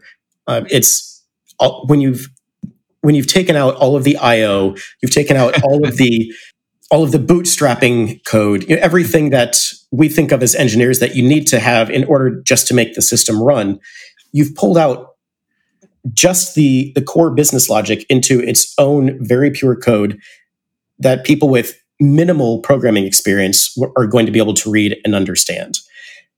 The IO is because it's completely separated you're able to make your changes to the IO as necessary without worrying that you're going to affect your business logic. It's either going to keep correctly saving or emitting the events, or it's going to stop working. And you'll know pretty quickly, but it, you're never going to get straight up inaccurate results. Uh, it when you have that binary of working or not in the IO layer, it, it helps you understand that your blast radius is very limited and you'll never have incorrect result. Uh, do you find that people, engineers, are having more fun?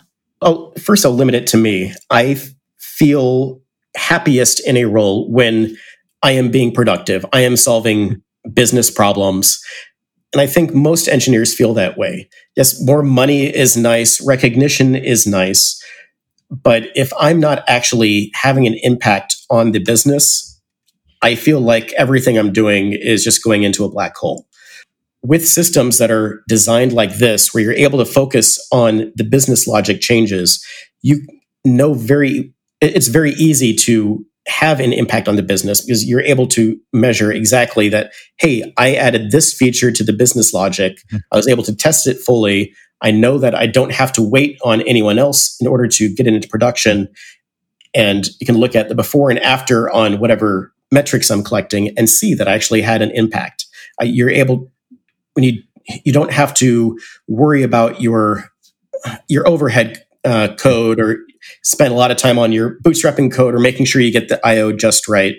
You write, you make your change business logic, you push it to production, you're good to go. You've already made an impact it, it, it's very fulfilling for me. Gene here. I want to quickly describe that experience working in the Windows 3.1 multicast networking group. That was in 1995 and was what brought me to Portland, Oregon, which is where I still live. It was a summer internship working with Intel while I was a graduate student at the University of Arizona. It required implementing the network multicast protocol for the TCP/IP network stack in the 16-bit Windows operating system. For my temperament, it was like the worst job ever. I probably didn't help that I wasn't very good at it. My memory of that summer was constantly getting the blue screen of death on my dev workstation because of memory address errors. In hindsight, it is obvious that one of the main reasons is that I didn't understand what a segment pointer was. So in the 16-bit Intel x86 architecture, you had near pointers and far pointers. Basically, if you referred to any memory address that wasn't in your current 64K block of memory, you had to use a far pointer. And if you didn't, you'd end up with a segmentation fault and you would get the Windows blue screen of death. I think I spent over two weeks trying to figure out why this was happening to me, and the only tool I had was a hardware debugger. It was something you plugged into your PC, and it had a thumb switch that would bring you into a hardware debugger and let you inspect the memory. Reboots and the feedback loops were so long. I remember that for certain weeks, I was working late into the night every night, basically seeing blue screen of death after blue screen of death. And by the way, this is what is so amazing about having flat address spaces. You don't have to worry about segment pointers anymore. And this was only made possible by 32 bit programming that came in with Windows 95 and Windows NT, Linux, and later Mac OS. I cannot overstate how much this simplified programming. For a while, I thought I wanted to do operating system work. In hindsight, that's the exact opposite of what I would like to do. I just want to work in a nice dev environment with the entire environment created for me. And I just get to work on the business logic where the worst thing that can happen is a failed test. It's the ideal where you get fast feedback on your work and you get to work safely within your module with very little changes and side effects happening outside of your module, just like how Scott described. Okay, back to the interview at Moda Operandi, you had an opportunity to take these same principles into a Ruby on Rails code base. I'd love to hear any reflections on that. And my last question will be: Is like when is CQRS unsuitable? Can you talk about anything about your uh, Moda Operandi experience? What is it like to tackle a Ruby on Rails code base? and uh, to what extent is it applicable there? I would say that it's pretty difficult to follow this style on a pre-existing Ruby on Rails application. It's not what Rails was designed to do. It's designed very much for storing the the values directly to the database, a lot of updates in place.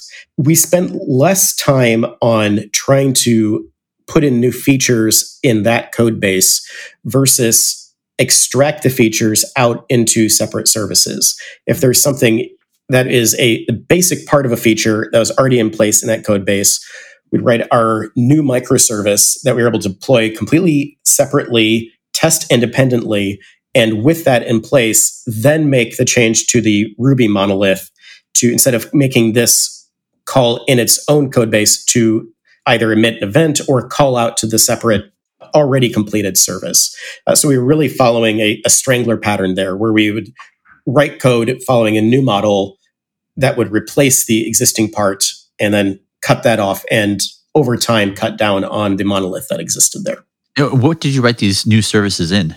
I was lucky to get team there that was already pretty familiar with functional programming, which made me happy. Their background was mostly in Scala, and I don't really care which language we're doing it in as long as we're following certain principles. Uh, so we did all of this in Scala. And were there any surprises in that journey or something that you're most proud of? I was really happy that we were able to get the the fulfillment rates up quite a bit. Uh, there were the existing code base because it was doing a lot of updates in place and didn't have as many unit tests as it did integration tests was not able to fully cover all of the potential business cases. Uh, the that happens a lot startups you, you get the code in place that is working and you have to move on to your next problem it, it's more important to get some of these features in place early on than to prove that if you add more warehouses down the line that you know if you get to the point that that's a problem that you're dealing with lots of warehouses instead of your single one uh, then you should be pretty happy that you're able to get there in the first place. Uh, but it, then it, it did lead to problems where we weren't able to test exhaustively all potential inputs and outputs to the business logic. And so five six seven years later we stumble across this problem because we were doing inputs in place and now we made a change in one part of the system and it ended up having impacts in in other parts that we didn't expect. Uh, the blast radius was not particularly contained.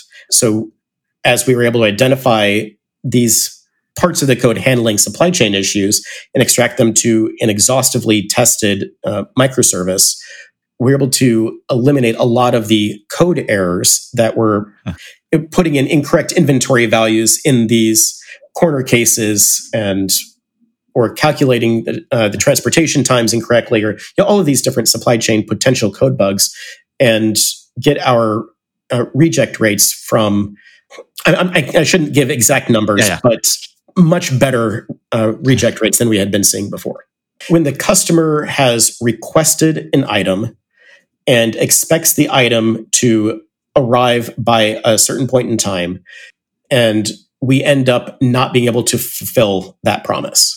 Uh, you want that number as low as possible, or the the inverse of that being the fulfillment rate yeah. and the the perfect order rate that we we've been able to get that order to the customer on time without making any mistakes in which item we selected or damage to the item or anything like that. So oh, that, and it does late include contribute to reject rate? Uh, for reject rate, no. But uh, reject rate is a portion of the what we call the perfect order rate, which is uh-huh. all inclusive. It's really the, the best descriptor of the customer experience, where they were expecting yeah. the right item undamaged by a certain point in time, and making sure that we get that order to them perfectly, fulfilling all those expectations. So, one of the things I'm starting to suspect is that it's really important at the highest levels of leadership to understand the importance of good architecture. And, often I feel like there's a there's a gap. In other words, many big decisions are being made not properly informed by architecture, or maybe not with the recognition of mm. that they don't have a good architecture and they need to invest in one. What advice would you give to business leadership? how do you help leaders get that aha moment? Right? To, to, care about the things that you care about. What advice would you give to someone uh, who wants to replicate uh, the journey that you've had? I think that is an excellent question, uh, particularly since I don't know if it's reasonable for executives to who are focused on making sure that the technology organization as a whole is solving not just solving some business problems, but solving the right business problems. Mm. But I, it is important that they are measuring the right things from their technology organization.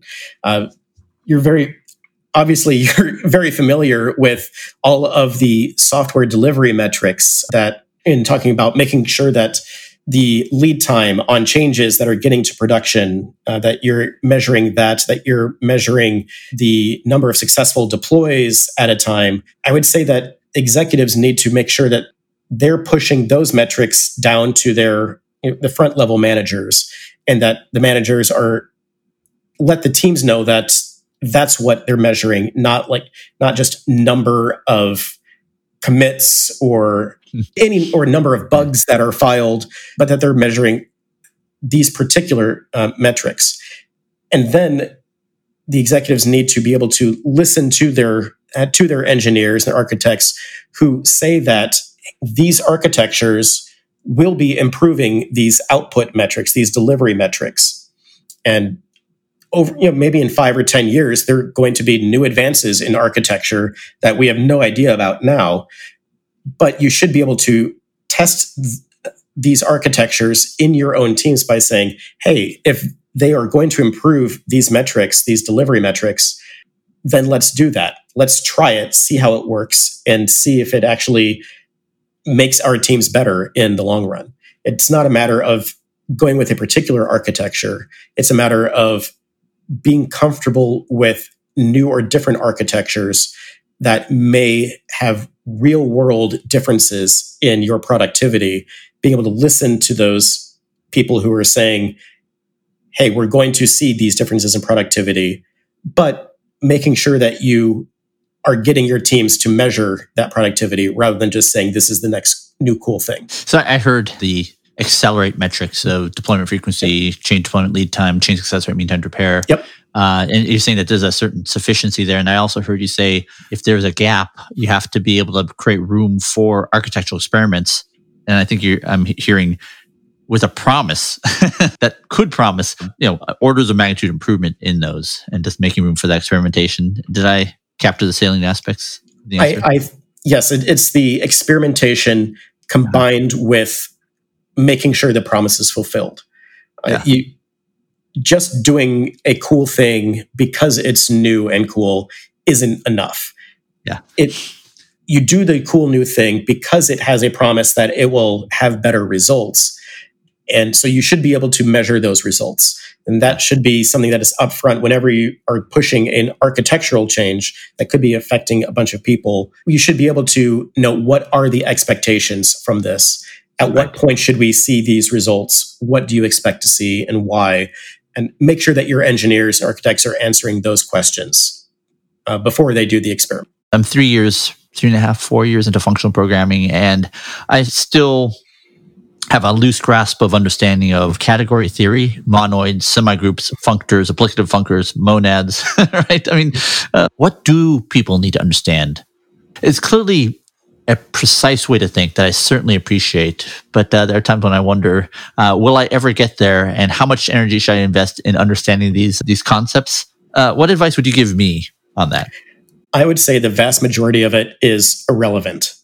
Uh, it's useful if you are wanting to debate whether a particular feature should be added to a language uh, in the most effective way that has the broadest impact for the le- least amount of changes to the syntax. In general, though, I've found that most developers who are working on line of business applications or regular websites using all of the terms from category theory that you were listing earlier isn't going to help them build better software.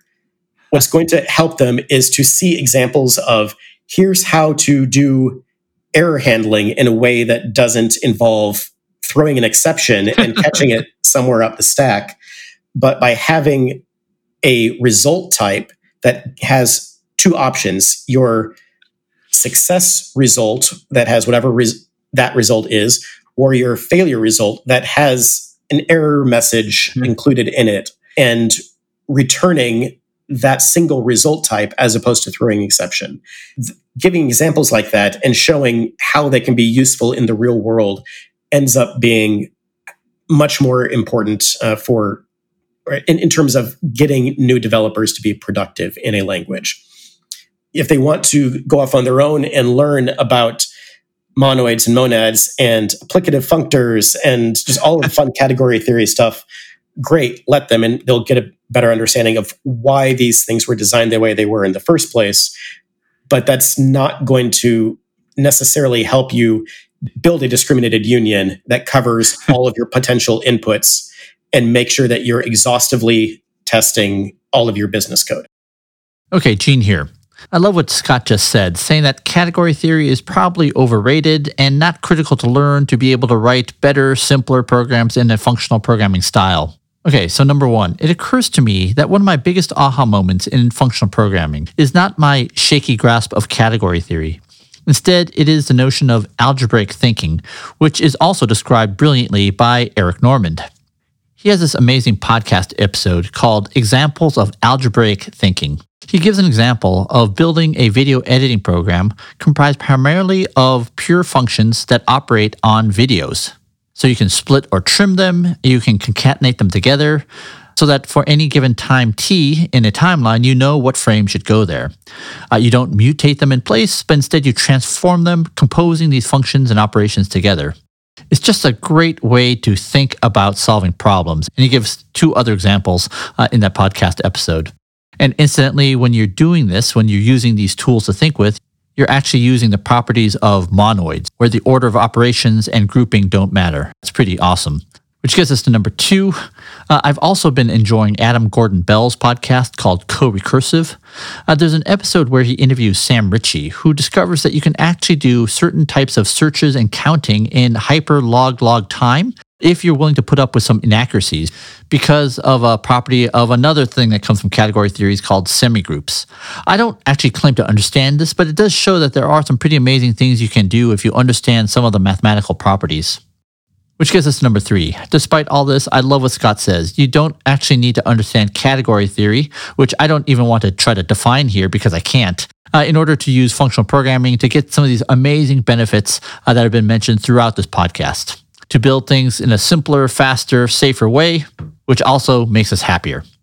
Which gets to the last point, number four. Maybe to prove this, Dr. Adam Grant, famous for many things, including one of my favorite books, Give and Take, tweeted this out earlier this year. He said, Coding is more about communicating than computing. New data, the best predictor of how quickly people learn to code wasn't math or cognitive ability, but language aptitude. In other words, math skill was almost irrelevant. Coding is a mastering of language. And he points to a Nature article that explored this. Pretty great. Okay, here's Scott to conclude the interview. Oh, I love it. Scott, I got to tell you, I've learned so much from you over the years, and I've had so much fun in these interviews.